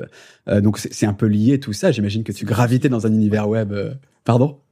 J'ai dit, c'est deux choses qui sont, qui sont assez proches. Ouais. C'est-à-dire ouais. que là, là, ouais, en convention, on a souvent, euh, même si elles sont de base, euh, beaucoup, c'est Japan Expo, il y a Japon, il y a Japon dans le mot, mmh. mais au final, tu retrouves beaucoup de comics, tu retrouves beaucoup de S F, tu retrouves beaucoup de, de délire, de geek, d'internet, parce mmh. que finalement, il y a des similarités dans, la, dans le public qui sont, ouais, qui sont très très proches. Ouais. Mmh. Et dans le cas des musiciens qui... qui passent par le vecteur Internet, qui s'expriment sur Internet, euh, on voit qu'il y en a certains qui mettent seulement euh, leur musique à disposition sur Internet, d'autres qui font plutôt du contenu autour de la musique. Et toi, en l'occurrence, tu fais aussi euh, du contenu autour de la musique, tu fais des vidéos. Euh, pourquoi ? Comment ça arrivait ? Est-ce que d'ailleurs c'était la pro- ta première envie ? Est-ce que c'était plutôt un support pour faire des morceaux derrière ? Enfin, c- comment ça s'est passé, ça ? Alors, oui, tout à fait. En fait, euh, moi, de base, euh, donc je me considère avant tout comme un musicien, un compositeur, producteur, mais euh, du coup, quand j'étais euh, quand j'étais ado et que je voulais euh, je voulais faire mon trou là-dedans, euh, j'ai, j'ai j'ai beaucoup gravité dans le monde de la musique, disons euh, traditionnelle, c'est-à-dire euh, traditionnelle de la musique euh, habituelle, quoi. Genre, je tournais dans les bars, j'essayais de démarcher les radios, je jouais dans des dans les tremplins. Donc vraiment tout le côté euh, scène, beaucoup, euh, tout le côté euh, t'as une page. À l'époque, c'était MySpace pour montrer ta musique euh, sur Facebook. Euh, ce genre de choses. Et ça euh, marchait très difficilement, pour être honnête. Et le jour où j'ai lancé une vidéo sur YouTube, alors moi je suis arrivé au bon moment, hein, je suis arrivé en deux mille onze, c'était l'explosion de la YouTubification. Yes. Euh, quand j'ai sorti un truc sur YouTube, explosion sa race. Tu vois, genre du jour au lendemain, j'ai fait deux cent mille vues, je fais ok, bon bah je vais faire ça maintenant. Mmh. Parce que pour moi, c'était un, un, une plateforme sur laquelle euh, je pouvais être écouté. Je, j'avais des gens qui étaient réceptifs à, à, à mes créations. Et donc ensuite, j'ai remarqué que... Et d'ailleurs, c'est quelque chose que j'aime beaucoup aussi dans la musique, c'est que faire de la musique... Euh, pour faire de la musique, bah, c'est génial. Mais faire de la musique aussi qui a un, un but sous-jacent, peut-être... Euh, un peu au même titre que la musique de film a pour but de, de, de mettre en emphase une émotion ou une ambiance à un moment donné, euh, et ben faire de la musique avec un, une idée derrière, que ce soit un concept, que ce soit euh, s'approprier un univers, que ce soit... En, en fait, qu'il y a un but au-delà du, du, du, de la simple chanson. Je trouvais ça vraiment intéressant. Ça répondait pas mal, pour moi, au, au, au vide de sens qu'était la musique, qui était juste de faire des notes et puis on sait pas pourquoi t'as choisi de faire ça à un moment. Euh, là, il y avait un vrai but. Ça, c'est passionnant parce que, d'ailleurs, Michel, tu as aussi parfois, dans cette approche-là de la musique, l'idée de, de graviter autour de concepts, de s'imposer des, euh, des contraintes, de se donner des défis dans la musique. Euh, pourquoi, pourquoi parce que c'est, c'est marrant ce que tu dis, la musique un peu vide de sens. Certains pourraient dire, bah, tout simplement, c'est une manière de s'exprimer, euh, euh, c'est, on, on y met de soi, et cetera. Euh, Toi, tu vas plutôt avoir besoin d'un truc extérieur qui va déterminer ta pratique. Genre, enfin, c'est... Je sais pas que j'en ai besoin, c'est que en fait, je trouve que euh, ça, ça, ça, ça donne de la, lou- la, la lourdeur à, au message. Euh, mmh. En gros, comment dire ? Oui, la musique, c'est un moyen d'expression, pourquoi pas, euh, mais pas que. En fait, Bien pour sûr. moi, ça, ça s'arrête pas là. Et, et, et pour moi, on peut, on peut utiliser la musique de la même manière qu'on utilise, par exemple, le cinéma pour exprimer parfois des avis politiques, pour exprimer des émotions, pour exprimer euh, peut-être des, des con- pour ouvrir à des concepts qui soient scientifiques, qui soient artistiques, qui soient philosophiques, mmh. euh, qu'on peut s'en servir en utilisant les codes, peut-être même intrinsèques à l'image et au cinéma, à la lumière, pour exprimer des choses. Eh ben, je pense qu'on peut faire pareil avec la musique. Et il ne s'agit pas juste de, de, de, de faire des chansons euh, comme ça parce que j'ai envie de faire euh, cette progression d'accords, je trouve que ça sonne bien, c'est cool. Très bien, il n'y a pas de souci, moi je trouve ça super aussi. Mm-hmm. Mais j'ai, j'ai, j'ai cette, euh, ce sentiment que j'aimerais qu'il y ait un peu plus. Moi, je, mm-hmm. j'ai envie de faire un peu plus. J'ai envie que la, le, la musique, sans forcément porter un message, euh, porte un, un concept, porte une idée, euh, exprime quelque chose d'au-delà de simple, d'une simple... succession de notes ou d'une simple mmh. émotion ou ambiance. On, on va approfondir ça, mais j'aimerais d'abord l'avis de Michel. Ça te parle aussi, ça, cette, cette démarche dont parle Taï ?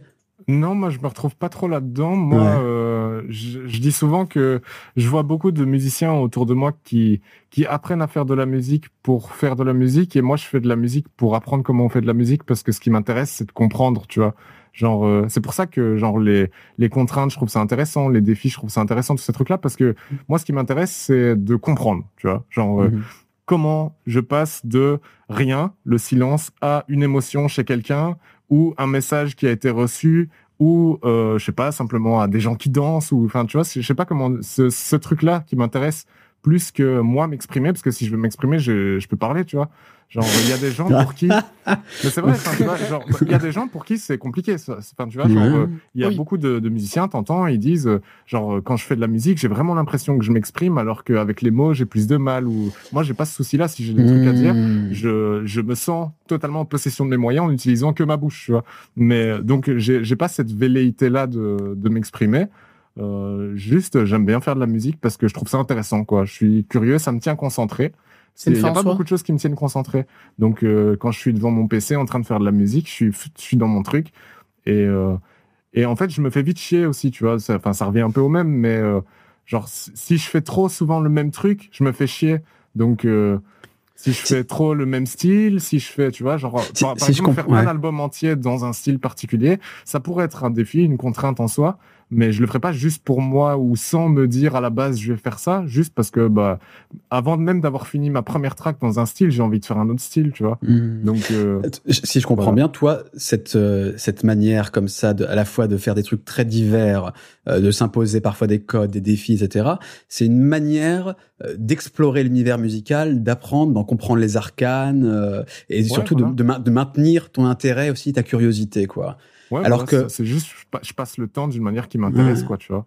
Alors que Taï, j'ai l'impression, tu me dis si je me trompe, euh, que toi, il ouais. y a plus presque un peu la, il y a un côté, je sais pas, le, le geste artistique, enfin, tu vois, le, le côté euh, ouais. euh, on, on, pas, pas la, pas une pose, pas une posture, mais tu sais, l'idée de, on va creuser ce truc et on, et on va en, fait, en sortir quelque chose de grand, tu vois, entre guillemets, de certaine ouais, manière. Ouais, complètement. Ouais.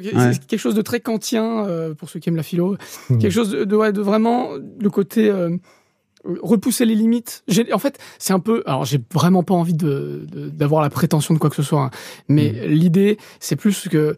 Euh, je trouve que la musique et l'art, de manière générale, c'est quelque chose, au même titre que, pour moi, la science, quelque chose d'élevant pour l'homme, pour l'humanité, mmh. comme concept en tant que tel. Et je pense que, de la même manière que les scientifiques essayent de, de comprendre notre univers, de, de faire des... Voilà, de, de chercher, et même de... Il y a un aspect créatif à la science aussi. Euh, et ben l'art, c'est, le mani- c'est la manière aussi de repousser. Euh, de, on peut élever l'humanité avec l'art. Alors c'est dit avec des mots qui ont l'air, on dirait tu as sauvé le monde ou quoi. C'est pas du tout. Ouais. C'est un effort collectif. Quoi. C'est, c'est plus euh, pour moi, il y a vraiment euh, quelque chose euh, d'évolutif. Il euh, y a quelque chose où pour moi, euh, clairement, la musique d'aujourd'hui, elle a beaucoup plus de richesse que la musique d'avant, simplement parce qu'on fait plus de choses, qu'on a découvert plus de choses, plus de techniques, plus de, de, de, de manières d'exprimer ça. Et, euh, et pour moi, c'est une fin en soi que, que, que, encore une fois, en même titre que la science ou la philosophie, d'essayer de, de repousser les, les, les limites de l'expression de l'humanité à travers euh, la musique. Donc c'est pour ça que les, les défis et les endroits où personne n'a trop fouillé m'intéresse tu, vachement. Tu peux nous donner des exemples de choses que tu as fait ou que tu as envie de faire ou qui complètement. Te... Ouais. Bah, typiquement, les, les, les Taï Reflections, donc, qui sont les, la série de vidéos où je fais des, des défis musicaux, c'est typiquement ça. C'est-à-dire qu'en fait, je ne fais pas le défi...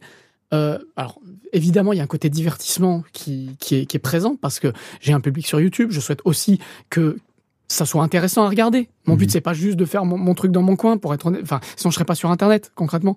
Donc j'ai envie de partager ça. Donc j'ai envie de, d'utiliser des termes et des, et des choses euh, qui, qui intéresseront la plupart des gens, ou en tout cas euh, une certaine partie du public.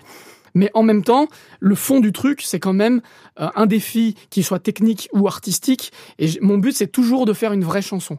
C'est jamais de faire « Ah, tu veux, je veux faire une chanson à l'envers ?» Bah, j'ai fait une chanson à l'envers. Non, c'est faire une chanson à l'envers que t'aies envie d'écouter dans ton, dans ton téléphone, que t'aies envie d'écouter, tout en respectant vraiment euh, ce qui, enfin, l'intitulé du défi, quoi. Faire une oui. chanson avec des sons à l'envers, bah, je prends n'importe quelle chanson et je la retourne, j'ai fini. Mais c'est pas le but. Le but, c'est de faire un truc qui sonne bien. Le but, c'est de faire un truc qui sonne agréable et voir qu'est-ce qu'on peut faire avec cette contrainte de, de donc, sonner à l'envers. Donc, très concrètement, c'est quoi? tu, c'est, tu, tu fais un morceau d'abord normal et ensuite, tu fais en sorte que si on le met à l'envers, on puisse le, le quand même, oui. que ça donne quand même une belle chanson, c'est ça, en gros? Complètement. C'est, okay. c'est, c'est exactement ça que, que, qu'on a fait. Mm-hmm. Et d'ailleurs, c'est notre vidéo la plus connue aujourd'hui. Elle a un million quatre cent mille vues. On est hyper chanceux. C'est d'ailleurs pour ça qu'on, qu'on a lancé la production de l'album, euh, l'album à l'envers. Mm-hmm. Euh, puisque, en fait, on s'est rendu compte qu'il y avait vraiment un potentiel artistique euh, non exploité dans les sonorités à l'envers. C'est-à-dire que, c'est, bien sûr, on connaît des, des sons à l'envers, on a déjà oui, entendu... un petit effet reverse sur, plein, sur, voilà. sur un sample et tout, on le fait beaucoup, c'est ça. C'est ça, un sample mmh. reverse, un reverse de guitare, un reverse de piano mmh. pour faire un, une transition, on connaît. Mais alors, un morceau entier à l'envers, c'est alors notamment les vocals à l'envers, parce que chanter des paroles à l'envers, ou alors euh, vraiment le fait qu'à l'envers, bah, les transients, les attaques des sons, les percussivités, ça n'existe plus.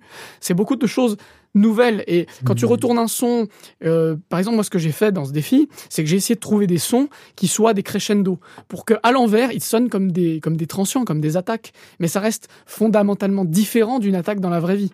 On a, on n'a pas une attaque et une résonance. On a vraiment d'abord quelque chose de très complexe, puis tout d'un moment, ça s'arrête, c'est aspiré. C'est très mmh. étrange.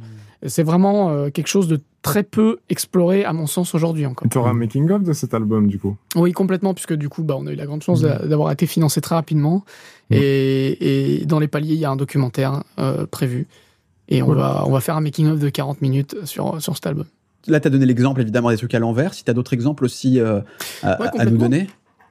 Bah, dans, en fait, dans les défis musicaux, on a fait beaucoup de trucs. On a fait, euh, alors, on a fait aussi des trucs qui étaient beaucoup plus axés fun, vraiment gros délire, parce que là, je, je vais pas mentir, hein, c'est aussi beaucoup pour l'audience, mmh. pour le côté attrait d'audience. Mais on a, même si on a commencé beaucoup par là, je me suis éloigné petit à petit parce que je voulais vraiment plus des défis qui étaient plus artistiques. Hein. C'est-à-dire que tu voulais coup. plus des titres avec regardez ce que je fais comme son avec mes fesses. C'est ça, ouais, c'est ça.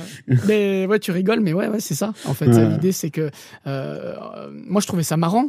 Mais mmh. j'ai, je me, je me plaisais pas dans cette image de mec marrant.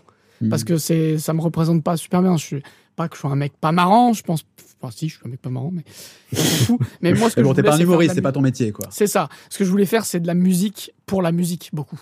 Mmh. Et donc, du coup, il fallait que je constitue aussi une audience, une audience de gens qui s'intéressent, forcément sans s'intéresser à la. À la, comment est fait la musique, bah au moins s'intéresser à, à de la musique qui viendrait écouter euh, en, en dehors de, de, du défi. En fait, c'était surtout ça le truc. Mmh. C'était que je voulais, je voulais qu'ils passent un bon moment devant mes vidéos, mais je voulais aussi qu'ils écoutent la musique en dehors des vidéos.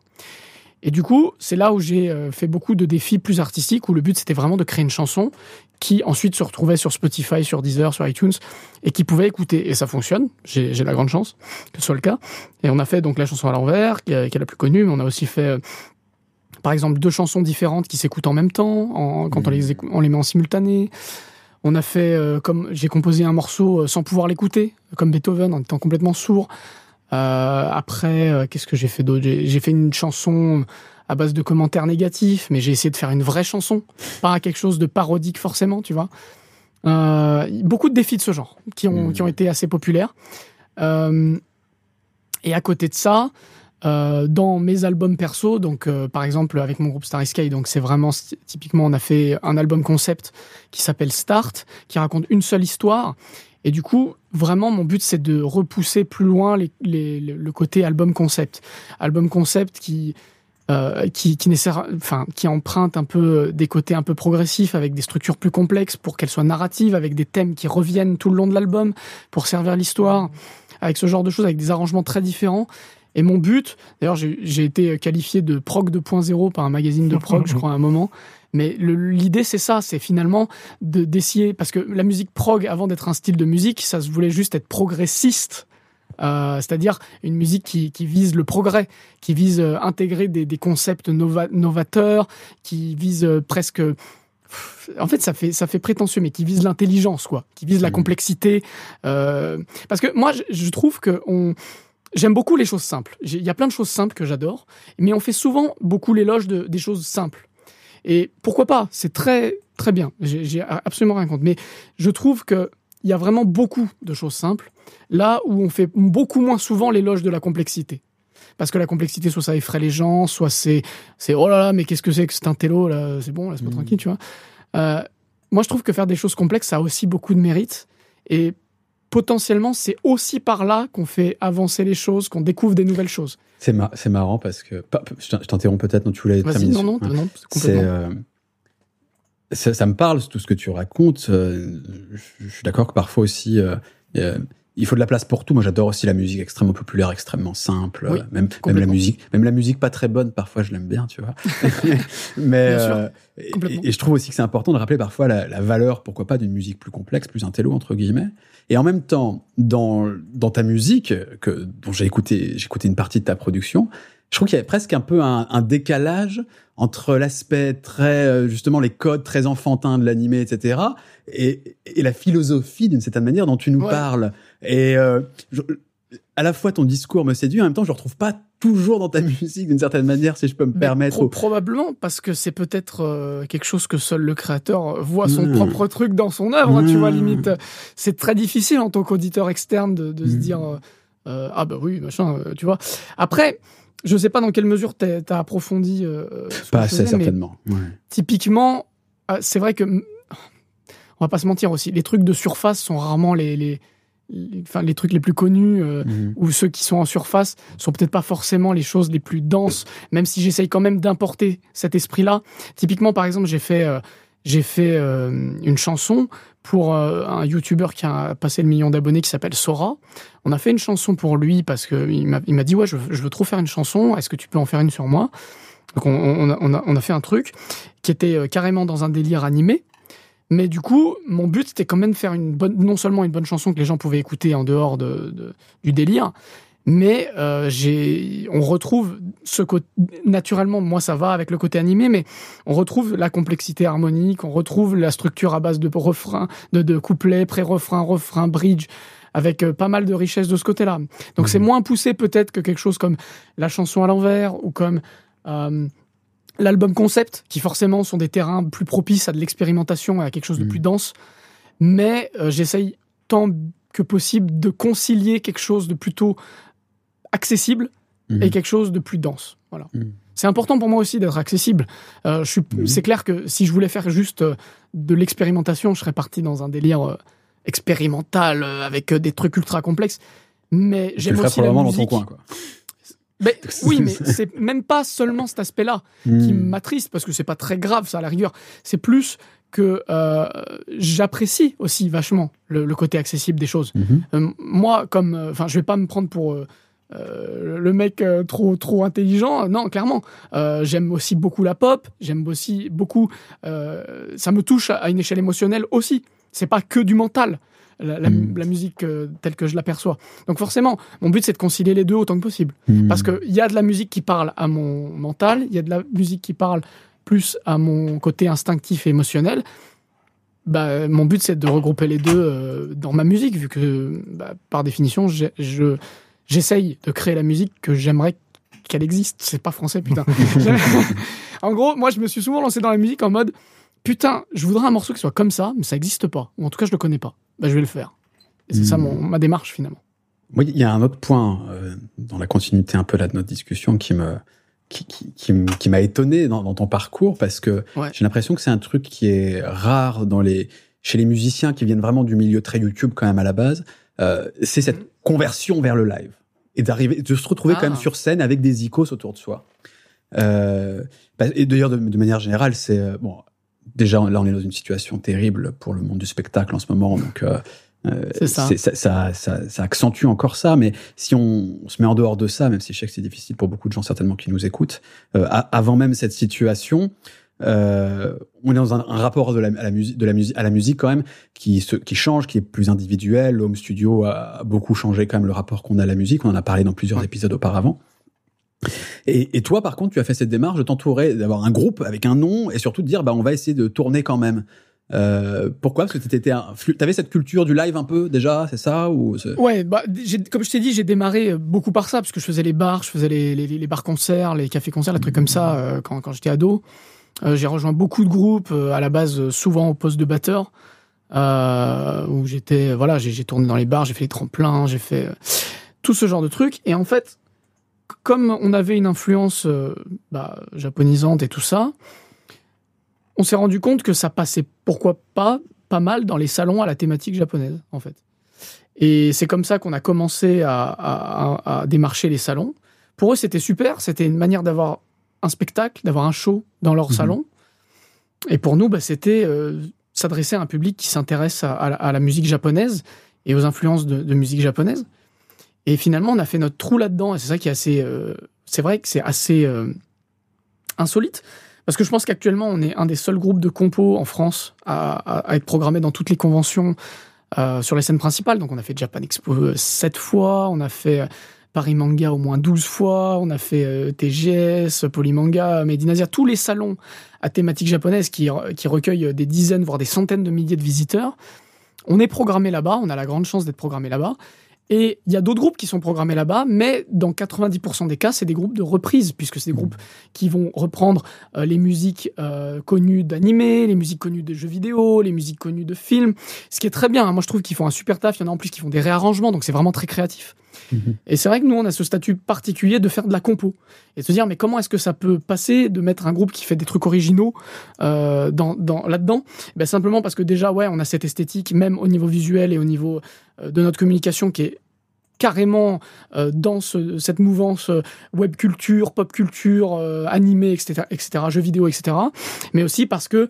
Euh, Comme on a fait aussi beaucoup de chansons qui s'inspirent, qui s'inspirent et qu'on continue à faire, qui s'inspirent d'univers. Par exemple, on a une série qui s'appelle Jam Fiction, dans laquelle on prend un personnage de pop culture et on lui fait une chanson, un peu comme euh, les Disney feraient leurs chansons Disney pour leurs personnages. Mmh. Sauf que nous, on va prendre Bowsette, on va prendre Spider-Man, on va prendre Détective Pikachu, on va prendre, euh, voilà, on va prendre euh, des personnages euh, de la pop culture euh, qui n'ont pas de chanson. Justement, c'est là notre intérêt aussi. C'est toujours mmh. cette démarche, tu vois, créer un truc qui n'existe pas encore. C'est-à-dire prendre un truc. Euh, Euh, et le transposer ailleurs. Et ça, ça passe très bien en convention. Du coup, même si ce sont des originales, on a cette ancre dans le monde de la pop culture. Et de toute façon, de manière générale, nos chansons, euh, de par euh, leur, leur influence euh, japonisante, vont, collent bien à... à, à, à oh, c'est mon chat. Une petite visite. Ah, c'est mon chat.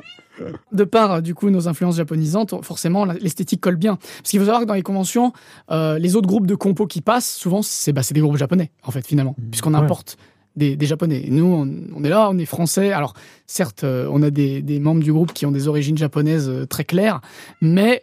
Euh, on n'est pas japonais, quoi. On reste euh, franco-belge, finalement.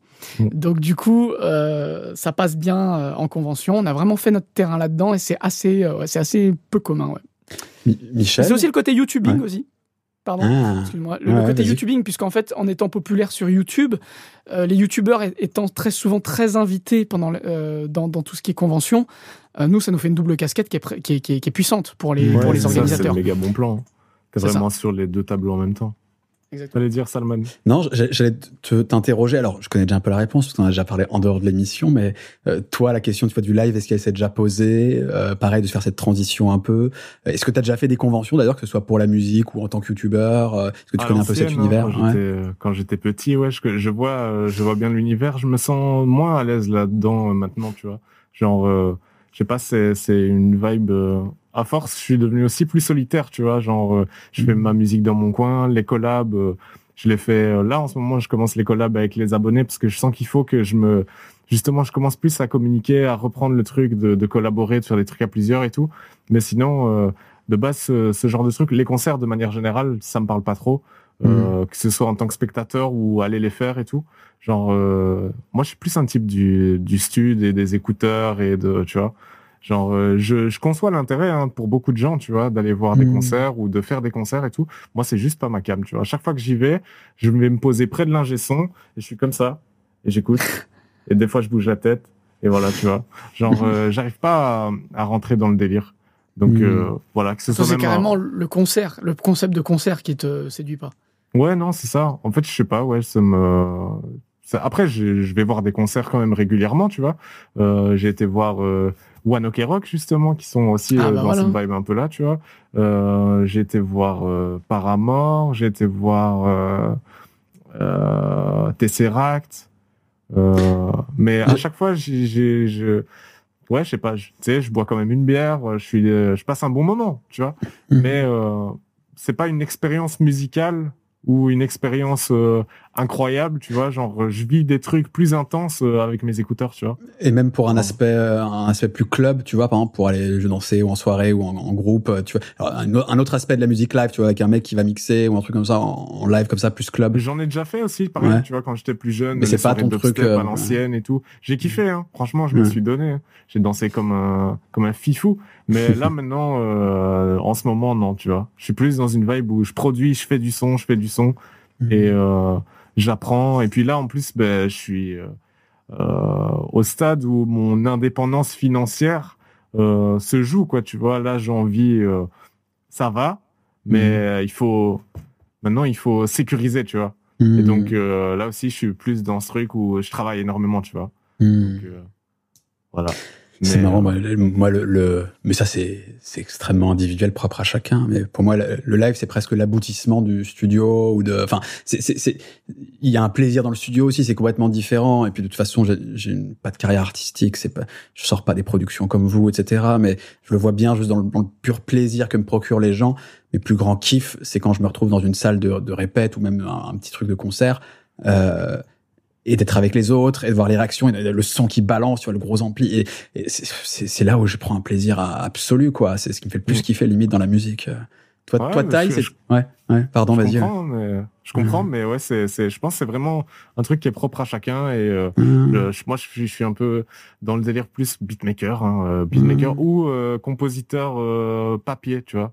Mmh. Genre... Euh, tu fais des trucs et après c'est d'autres personnes qui vont le jouer ou c'est d'autres, enfin tu vois, genre c'est après je pense un compositeur classique il écrit son truc, après il vient, il fait chef d'orchestre, ça ça me chaufferait, tu vois. mais euh, mais ça me... en fait j'aime bien l'idée aussi de passer d'un d'un truc qui existe pas à un truc qui existe, donc il euh, y a ce côté là, ça se, ça se transcrit aussi dans le le compositeur papier qui après va faire jouer ça à un orchestre mmh. ou à un groupe de manière générale, tu vois.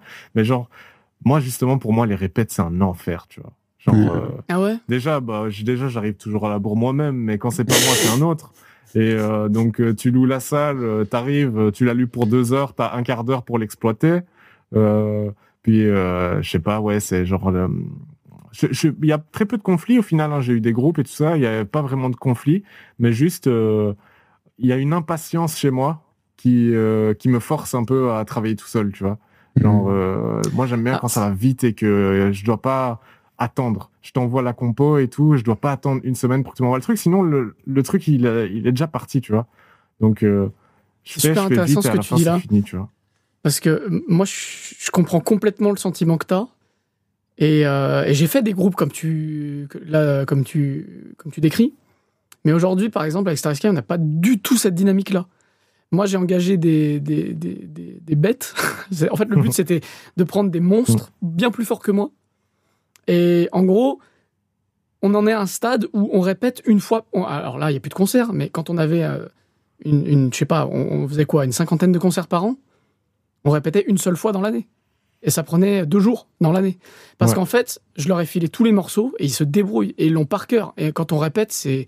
C'est limite que de la que de la mise en scène, tu vois, que du ouais. spectacle, ouais. mais pas de la musique. Parce que la musique, elle est déjà en place. Avec ouais. un groupe comme ça, je serais plus chaud déjà, tu vois. Mais c'est clair que c'est c'est compliqué, hein. Tout le monde. Bah, ça reste pas... des humains à gérer. Ouais, mais... ça. Mais t- tout le monde n'est pas aussi motivé que toi. Ça dépend de la, du projet, ça dépend de, ah. de plein de trucs. C'est une, une somme de sensibilité de. Bien sûr. De, de plein bien de sûr, personnes, tu vois. Donc euh, voilà, moi, il y-, y a des projets où moi j'étais le traîne la patte et il y a des projets où moi j'étais le dictateur euh, qui criait sur les gens et qui leur disait euh, tu fais pas ci, tu fais pas ça, tu fais pas ah, ça, bah tu fais pas ça. J'ai fait les deux moi aussi, cool, hein, clairement. Donc c'est juste ouais. Euh, après je te dis là en ce moment avec les collabs abonnés et tout, je fais des collabs avec les abonnés, je leur demande des multitracks et j'essaye de trouver un compromis dans ce truc-là, tu vois. Mais euh, la question de la scène là ne, ne se pose pas. Mmh. Puis bon, évidemment la Covid euh, en plus, tu vois. Oui, voilà. Bon là, ça se pose pas maintenant, mais je vois. Mais, euh... Mais il euh, y, a, y a des gens qui trouvent des alternatives. Hein. On peut potentiellement parler de ce truc-là. J'ai vu les, les, les K-popers qui font des concerts en live, genre vraiment produits comme des putains de concerts et tout, oui, à oui, destination bah, de façon, de, d'Internet, quoi. C'était sûr que, de toute façon, après, avec la crise du Covid, euh, les, les artistes allaient se diriger vers le concert en, en stream. Hein. C'est, c'était plutôt évident. J'ai vu, c'était B T S, donc B T S, enfin le, le plus, le plus ouais. gros groupe ouais. de, de K-pop, qui avait fait comme ça un, donc un concert en live via Internet. Il y avait personne réellement dans la salle, c'était juste, c'était diffusé. Mm-hmm. Et en fait, les gens pouvaient payer leur billet à l'avance comme un véritable concert. Ouais, et en plus, c'était, en plus, c'était pas donné, hein, donc c'était pas un concert gratuit. Et je crois que c'était même plus de plus de vingt dollars, un truc dans le genre, la, la, ouais, la place pour ce billet, oui. euh, pour ce pour ce Mais concert euh... virtuel d'une certaine manière. Et il a été d'une rentabilité, j'avais lu le chiffre de, de l'argent que ça avait généré, et même par rapport au coût ensuite du concert, c'était mais phénoménal. Je pense qu'aucun concert jusque-là n'avait, n'avait ramené autant d'argent. C'était complètement fou, complètement fou. Mais je, parce je... que B T S ouais. aussi, c'est, c'est un niveau stratosphérique. Hein. C'est, mmh. pas, c'est pas euh, commun. Mmh, bien sûr. Non, non, on peut pas appliquer le modèle à tout le monde, mais c'est... c'est euh... En tout cas, d'un point de vue purement économique, absolument hallucinant euh, ce qu'ils avaient fait là avec ce concert euh, euh, en, en live comme ça. Ah bah ouais, bah c'est des Twitchers ça. C'est euh, complètement fou. et, et juste Taï, justement, le, oui. le public, la scène, enfin c'est différent de, de, de faire un concert dans une, euh, dans une convention, tu vois, dans un salon, c'est, comment ça se passe? Est-ce que la prépa... ça, finalement. Ouais. Euh, alors oui, il y, y a des différences, euh, ça dépend beaucoup des conventions, puisque ça dépend... Beau, y a, enfin, il y a des conventions, par exemple, qui ont un, une scène concert, c'est un hall entier, et qui est dédié juste à une scène, dans le but de faire des concerts, de faire des, des, des conférences, de faire des spectacles, de cosplay, notamment le cosplay, c'est très populaire en convention. Donc, c'est pensé comme des trucs de show, donc c'est prévu, c'est dans le noir, tu as des éclairages, tu as des techniciens, tu as tout ce qu'il faut comme... Mmh. Là, c'est strictement similaire à une scène de concert. Bien évidemment, tu as d'autres, plus, souvent les plus petites, où c'est vraiment une scène dans le hall et puis il euh, y a les animations dessus, quoi. Ça dépend des ambitions de chacun. C'est différent. Je pense que nous, si on trouve ça pas si différent que ça, c'est parce qu'en fait, on a la chance d'avoir un public qui est présent de base et qui, qui vient en convention. Comment dire ? Nous, on, comme je t'ai dit, on a fait les conventions parce que ça marchait bien pour nous à la base. Euh, mais ensuite, s'est posé la question de comment s'exporter au-delà, hors des conventions.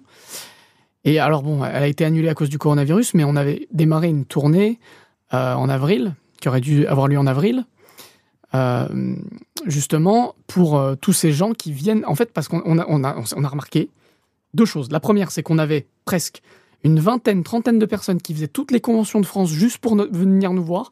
C'est-à-dire qu'ils venaient voir le concert et après, ils faisaient rien. Ils, ils faisaient rien de la journée, concrètement. Ils étaient venus pour ça. Ils ont payé le billet de la convention que pour ça.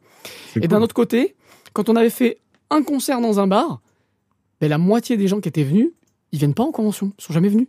Ils disent, mais moi, je suis venu, je, je voulais voir votre concert, mais les conventions, ça m'intéresse pas. Mmh. On a fait, mais putain, mais du coup, il y a un public pour ça. Et du coup, on avait démarré la tournée qui était en, en bonne euh, voie jusqu'à l'annulation à cause de, de, de, de tout le bordel. Ouais. Mais du coup, c'est peut-être pour ça qu'on a pas ressent... que je ressens pas vraiment de différence fondamentale euh, à travers la relation au public. Mmh. C'est parce qu'en en fait, on a notre public. On mmh. a cette chance-là. Et que de toute façon, euh, que, quel que soit le, l'endroit dans lequel on joue en concert, il est là, il, il y a cette proximité... Il y a le fait qu'ils connaissent... Déjà, rien que le fait de jouer devant des gens qui connaissent tes chansons, pour moi, ça change tout, en fait. C'est complètement différent de s'adresser à un public dans le but de le séduire et de s'adresser mmh, à un public mmh, qui est déjà là pour te voir. Ça n'a rien à voir. Mmh. Voilà. Et en termes d'accueil, de, d'organisation, de sonorisation même des scènes, et cetera. Parce que c'est pas forcément... Je sais pas s'ils ont l'habitude vraiment de recevoir des groupes de musique ou pas. Est-ce que c'est, c'est très bien variable fait... selon les conventions. Ouais. C'est très oui. variable. T'as, autant t'en as ces schlagettos de ouf et, mmh. et t'en as ces pros... Euh, pro, mais pro-pro, quoi, vraiment. Mmh. Ouais, c'est, c'est vraiment cas par cas, là, pour le coup. Ok. J'imagine que ça dépend aussi du standing euh, des artistes japonais qui ramènent. Genre... Euh... Eh ben, pas toujours. C'est vrai ? Genre, euh, ils, ra- ils peuvent ramener euh, potentiellement genre des gros noms japonais et puis après, euh, quand même, faire une scène à la branquignole. Ça arrive, ça ? Ça arrive, oui. Ça arrive. Après... euh, des, non, c'est, c'est... des, non, Hein des non, noms je disais des non, noms, des non, noms, non, non pas des noms, non. Mais après, ah, oui, après ça dépend à quelle taille t'imagines. Mais déjà, les groupes japonais qui ont un public monstrueux, ils n'ont pas besoin des conventions pour se produire. Ah oui, non, donc, non, du coup, c'est très peu commun qu'ils viennent en convention pour se produire. La seule exception étant Japan Expo, mais parce que Japan Expo elle est loin devant tout le monde. Ouais. Euh, pour toutes les autres conventions, en général, les groupes japonais qui se produisent sont des groupes qui, ont, qui sont soit petits, soit moyens en termes d'envergure, euh, de, de, en termes d'audience et de communauté. Ouais. Et à ce moment-là, bah forcément, euh, euh, en plus en général, quand ils viennent du Japon pour jouer, c'est pas pour faire un concert. Donc en général, ils en font, ils font une tournée de convention, si tu veux. Ouais. Et ouais, du ouais. coup, c'est très variable. Autant t'as des conventions où ça va être pro et pris en charge euh, du début, t'as vingt techniciens, vingt, vingt backliners qui changent le plateau et tout est pro. Et t'en as, autant t'en as certaines où tu dois te démerder tout seul parce qu'il y a personne en fait. Et c'est qui les noms à la mode en ce moment en convention ? Les, de quoi ? Les groupes, des Japonais ? Que... Ouais. Franchement, euh, je sais pas. Mais au moment, en deux mille dix-neuf, en deux mille dix-neuf, euh, ce qui était. Mais après, je pense pas que ce soit une question de popularité du public français. En fait, c'est pas le public français qui fait que les les, les groupes japonais viennent en au, au, viennent en France. C'est les tourneurs. C'est les tourneurs. C'est, t'as des tourneurs européens qui font venir des groupes japonais et ouais. qui les vendent mmh. en convention parce que c'est c'est des japonais et que tu fais une convention qui s'appelle Japan quelque chose. Bah, il faut des Japonais, donc ça a ouais. une valeur ajoutée, tu vois. Même si personne les connaît, finalement. Ouais. Après, en général, ils sont bons. Les gars, je pense qu'on on va pouvoir conclure cette émission. Déjà, merci beaucoup, euh, Taï, d'être, d'être venu. Et en plus, je, je suis très content, parce qu'on en parlait juste avant, euh, hors émission, mais euh, je, je me dis qu'en fait, euh, toi, j'ai écouté en partie ta musique, je suis pas le premier client forcément, tu vois. Je te, ouais. je te parlais un peu de mon rapport au générique d'animé, et cetera, à la musique japonaise. Je m'en suis un peu éloigné avec le temps, si j'ai cette sensibilité à la, cette sensibilité à la base. Mais euh, j'étais persuadé par contre qu'il y avait plein de choses intéressantes autour de votre production, autour de ce que tu fais, de ta vision de la musique, et cetera. Et je trouve que ça démontre vraiment que euh, il faut jamais s'arrêter uniquement euh, à, ah. à la musique en tant que telle. Qu'il y a des démarches toujours intéressantes, qu'il faut s'ouvrir, qu'il faut. Un, un, c'est vraiment, je pense, dans cette émission, c'est ce que j'ai envie de faire, c'est d'inviter plein de gens très différents, de découvrir plein de choses, et qu'il y a plein de gens passionnants dans absolument tous les domaines musicaux. Ah, et même ouais. si c'est pas ceux qui nous touchent le plus à la base, quoi. Donc moi, quand euh, je t'ai ramené Taï, moi je t'ai dit, pour moi, genre dans la partie émergée du YouTube musical, il y a pas plus chaud en termes d'écriture, tu vois. Tu tiens la dragée haute, comme on disait euh, au dix-neuvième siècle. Je suis vraiment ravi, ça me fait vraiment plaisir, surtout venant de quelqu'un qui gère. Merci, ça fait plaisir également. Qui perce dans le piano game sur Spotify. Allez, comme jamais. Et sur Twitch, surtout maintenant aussi, là c'est sur la nouvelle. Twitch, euh... ouais. D'ailleurs, abonnez-vous à ma chaîne Twitch. Petit, ah, vous euh, êtes pe- chaud Twitch. Petit, euh, petit tour rapide. Euh, pour toi, Taï, avec Starry Sky en ce moment, il y a un crowdfunding. Parle-nous-en très rapidement. Ouais, très rapidement. Bah du coup, euh, on a parlé de la chanson à l'envers et on a parlé de notre album Concept Start. Tout simplement, c'est les deux fusionnés, c'est-à-dire que c'est l'album à l'envers qui est aussi la suite de l'histoire abordée dans Start. Pour l'instant, on fait une campagne qui est sur Ulule et qui a explosé euh, dès le début. C'est incroyable, je m'attendais pas à ça. Et, et voilà, c'est en ce moment et ce sera jusqu'au vingt novembre, je crois, maximum. Voilà. Ok. Bah, le, l'émission sera déjà sortie d'ici là, donc... Euh... Allez jeter un coup d'œil si ça vous intéresse. Donc Starry Sky qui sort un nouvel album et qui le, il y a un financement participatif en c'est ce ça. moment. Euh, Michel, toi, donc on le disait, c'est quoi ta plus grosse actu en ce moment pour toi? C'est Ma le Twitch Game grosse, c'est... Hein, ah ouais, c'est le Twitch Game, hein, ça c'est okay. sûr. Bah, c'est surtout le fait que euh, je déménage en fait, euh, et donc je déménage euh, euh, dans un petit appart où je serai solo avec mon nouveau très bel M S I qui va me permettre de taper des streams. Ah, euh, donc, euh, je dois encore recommander du matos chez mon site de, de musique préférée, Thomann. Euh, ah, pour, euh, S O Thomann. Une petite carte son, S O Thomann. Je dois me racheter un petit micro, je dois me racheter quelques trucs. Mais, euh, mais à partir de là, ouais, je pense que je ferai deux streams par semaine. Tu veux pas nous faire une petite, une petite session de, de brainstorming de tes, de tes tweets? Mais euh, ça, ça ressemblait un peu à ça, le dernier live écoute de prod. Les, les secrets derrière les tweets. En, euh... Je commentais en, commentais en, en direct les tweets euh, sur les prods que les gens m'envoyaient, tu vois. Donc ça ressemblait un petit peu à ça quand même. Mais euh, là, c'est, je suis juste frappé par un éclair de génie régulièrement. Il faut que ça sorte directement. Il y a Dieu qui rentre dans ton corps. De l'univers à mon téléphone instantanément, tu vois. Donc il n'y a, y a pas vraiment de réflexion. Je... Ça me tombe dessus comme ça vous tombe dessus. Moi, je ne suis que le messager. Waouh. Ok, bah très cool. Donc la chaîne Twitch, Chronomusique. Et Twitch, euh, Spotify, YouTube, tout ça. Je suis partout. Vous connaissez Chronomusique. Yes. Euh, mais vraiment, tu vois, je, j'espère bien te... Je pense peut-être d'ici janvier, tu vois, je pense que je me mettrai un peu au live là, avec ouais, la commu. On temps, discutera. Hein, marre, là, non, mais tu vois, c'est... Euh... penser à un poil de concept un peu cool et tout, et puis il faut que j'ai un peu plus de matos aussi. J'ai, je fonctionne avec un ordinateur qui envoie pas énormément, j'ai peur que ça lui fasse un peu péter un câble. Ah oui. Ouais, ouais. Le, parce que t'as pas la meilleure marque. Ouais. Non, non, j'ai pas M S I. M S I. J'ai jamais eu moyen de gratter aussi. Non, en plus, c'est pas... Un P C pour Salman en T T. C'est ça, c'est ça. Non, je, je suis, je suis pas du tout un influenceur, malheureusement. J'ai pas la communauté qui me permettra ça. Mais à l'inverse, on a Thomann avec nous, notre petit partenaire, euh, voilà. qu'on remercie d'ailleurs parce qu'on a, on a fait un concours récemment. Si vous suivez la chaîne Monte le Son, allez jeter un œil. Bon, il se termine, bon là on enregistre jeudi, c'était mercredi, il se termine dans deux jours, peut-être que vous l'aurez pas vu d'ici là. Mais en tout cas, on offrait du matos. Justement, c'est pour ça que c'est cool d'avoir un partenaire comme ça, c'est qu'on peut aussi, euh, de temps en temps, faire des petites, euh, des petites actions sympas et vous remercier de nous suivre. Euh, donc, n'hésitez pas à vous abonner à la chaîne. Vous connaissez le discours. Il y a régulièrement de nouvelles vidéos, toujours de plus en plus intéressante. Mais c'est vraiment de faire les trucs les plus, les plus cool possibles. Ce podcast est aussi en version audio. Si jamais vous l'avez découvert à travers YouTube, n'hésitez pas, euh, ça dure un peu de temps. Vous voulez pas rester une heure vingt devant YouTube. Vous le mettez sur votre téléphone pour aller au boulot, par petites parties, et cetera. Écoutez, euh, c'est dispo sur toutes les plateformes, voilà, de streaming. Et puis, eh bah, eh bah voilà. Je crois qu'on a fait le petit tour. On revient ouais, dans un mois. On a fait semblant de parler pendant... C'était très bien. Non, c'était passionnant. J'ai bien aimé cette émission. J'aime toutes les ah, émissions, mais euh, parce qu'on a des invités cool à chaque fois. Et bah, puis euh, dans un mois, non, on revient. Ravi. Là, on est. Alors, Michel, je vais teaser, mais sans, sans vraiment. Mais on a lancé du lourd. En invitation, là, il y a du, du, du gros, en espérant que ça se concrétise. Mais on a, on a bon espoir. Moi, je, yes, je, je, je tire toutes les ficelles. On est là, non mais on est, on est à part, comme ça, on essaie. Exactement. Mais merci encore à toi, Taï, d'être venu. Ça m'a fait merci, Taï, merci beaucoup, ouais. vraiment, vraiment un plaisir. On se capte sur les réseaux sociaux. Yes. Ça marche. Et puis à dans un mois tout le monde. Bye bye. Ciao.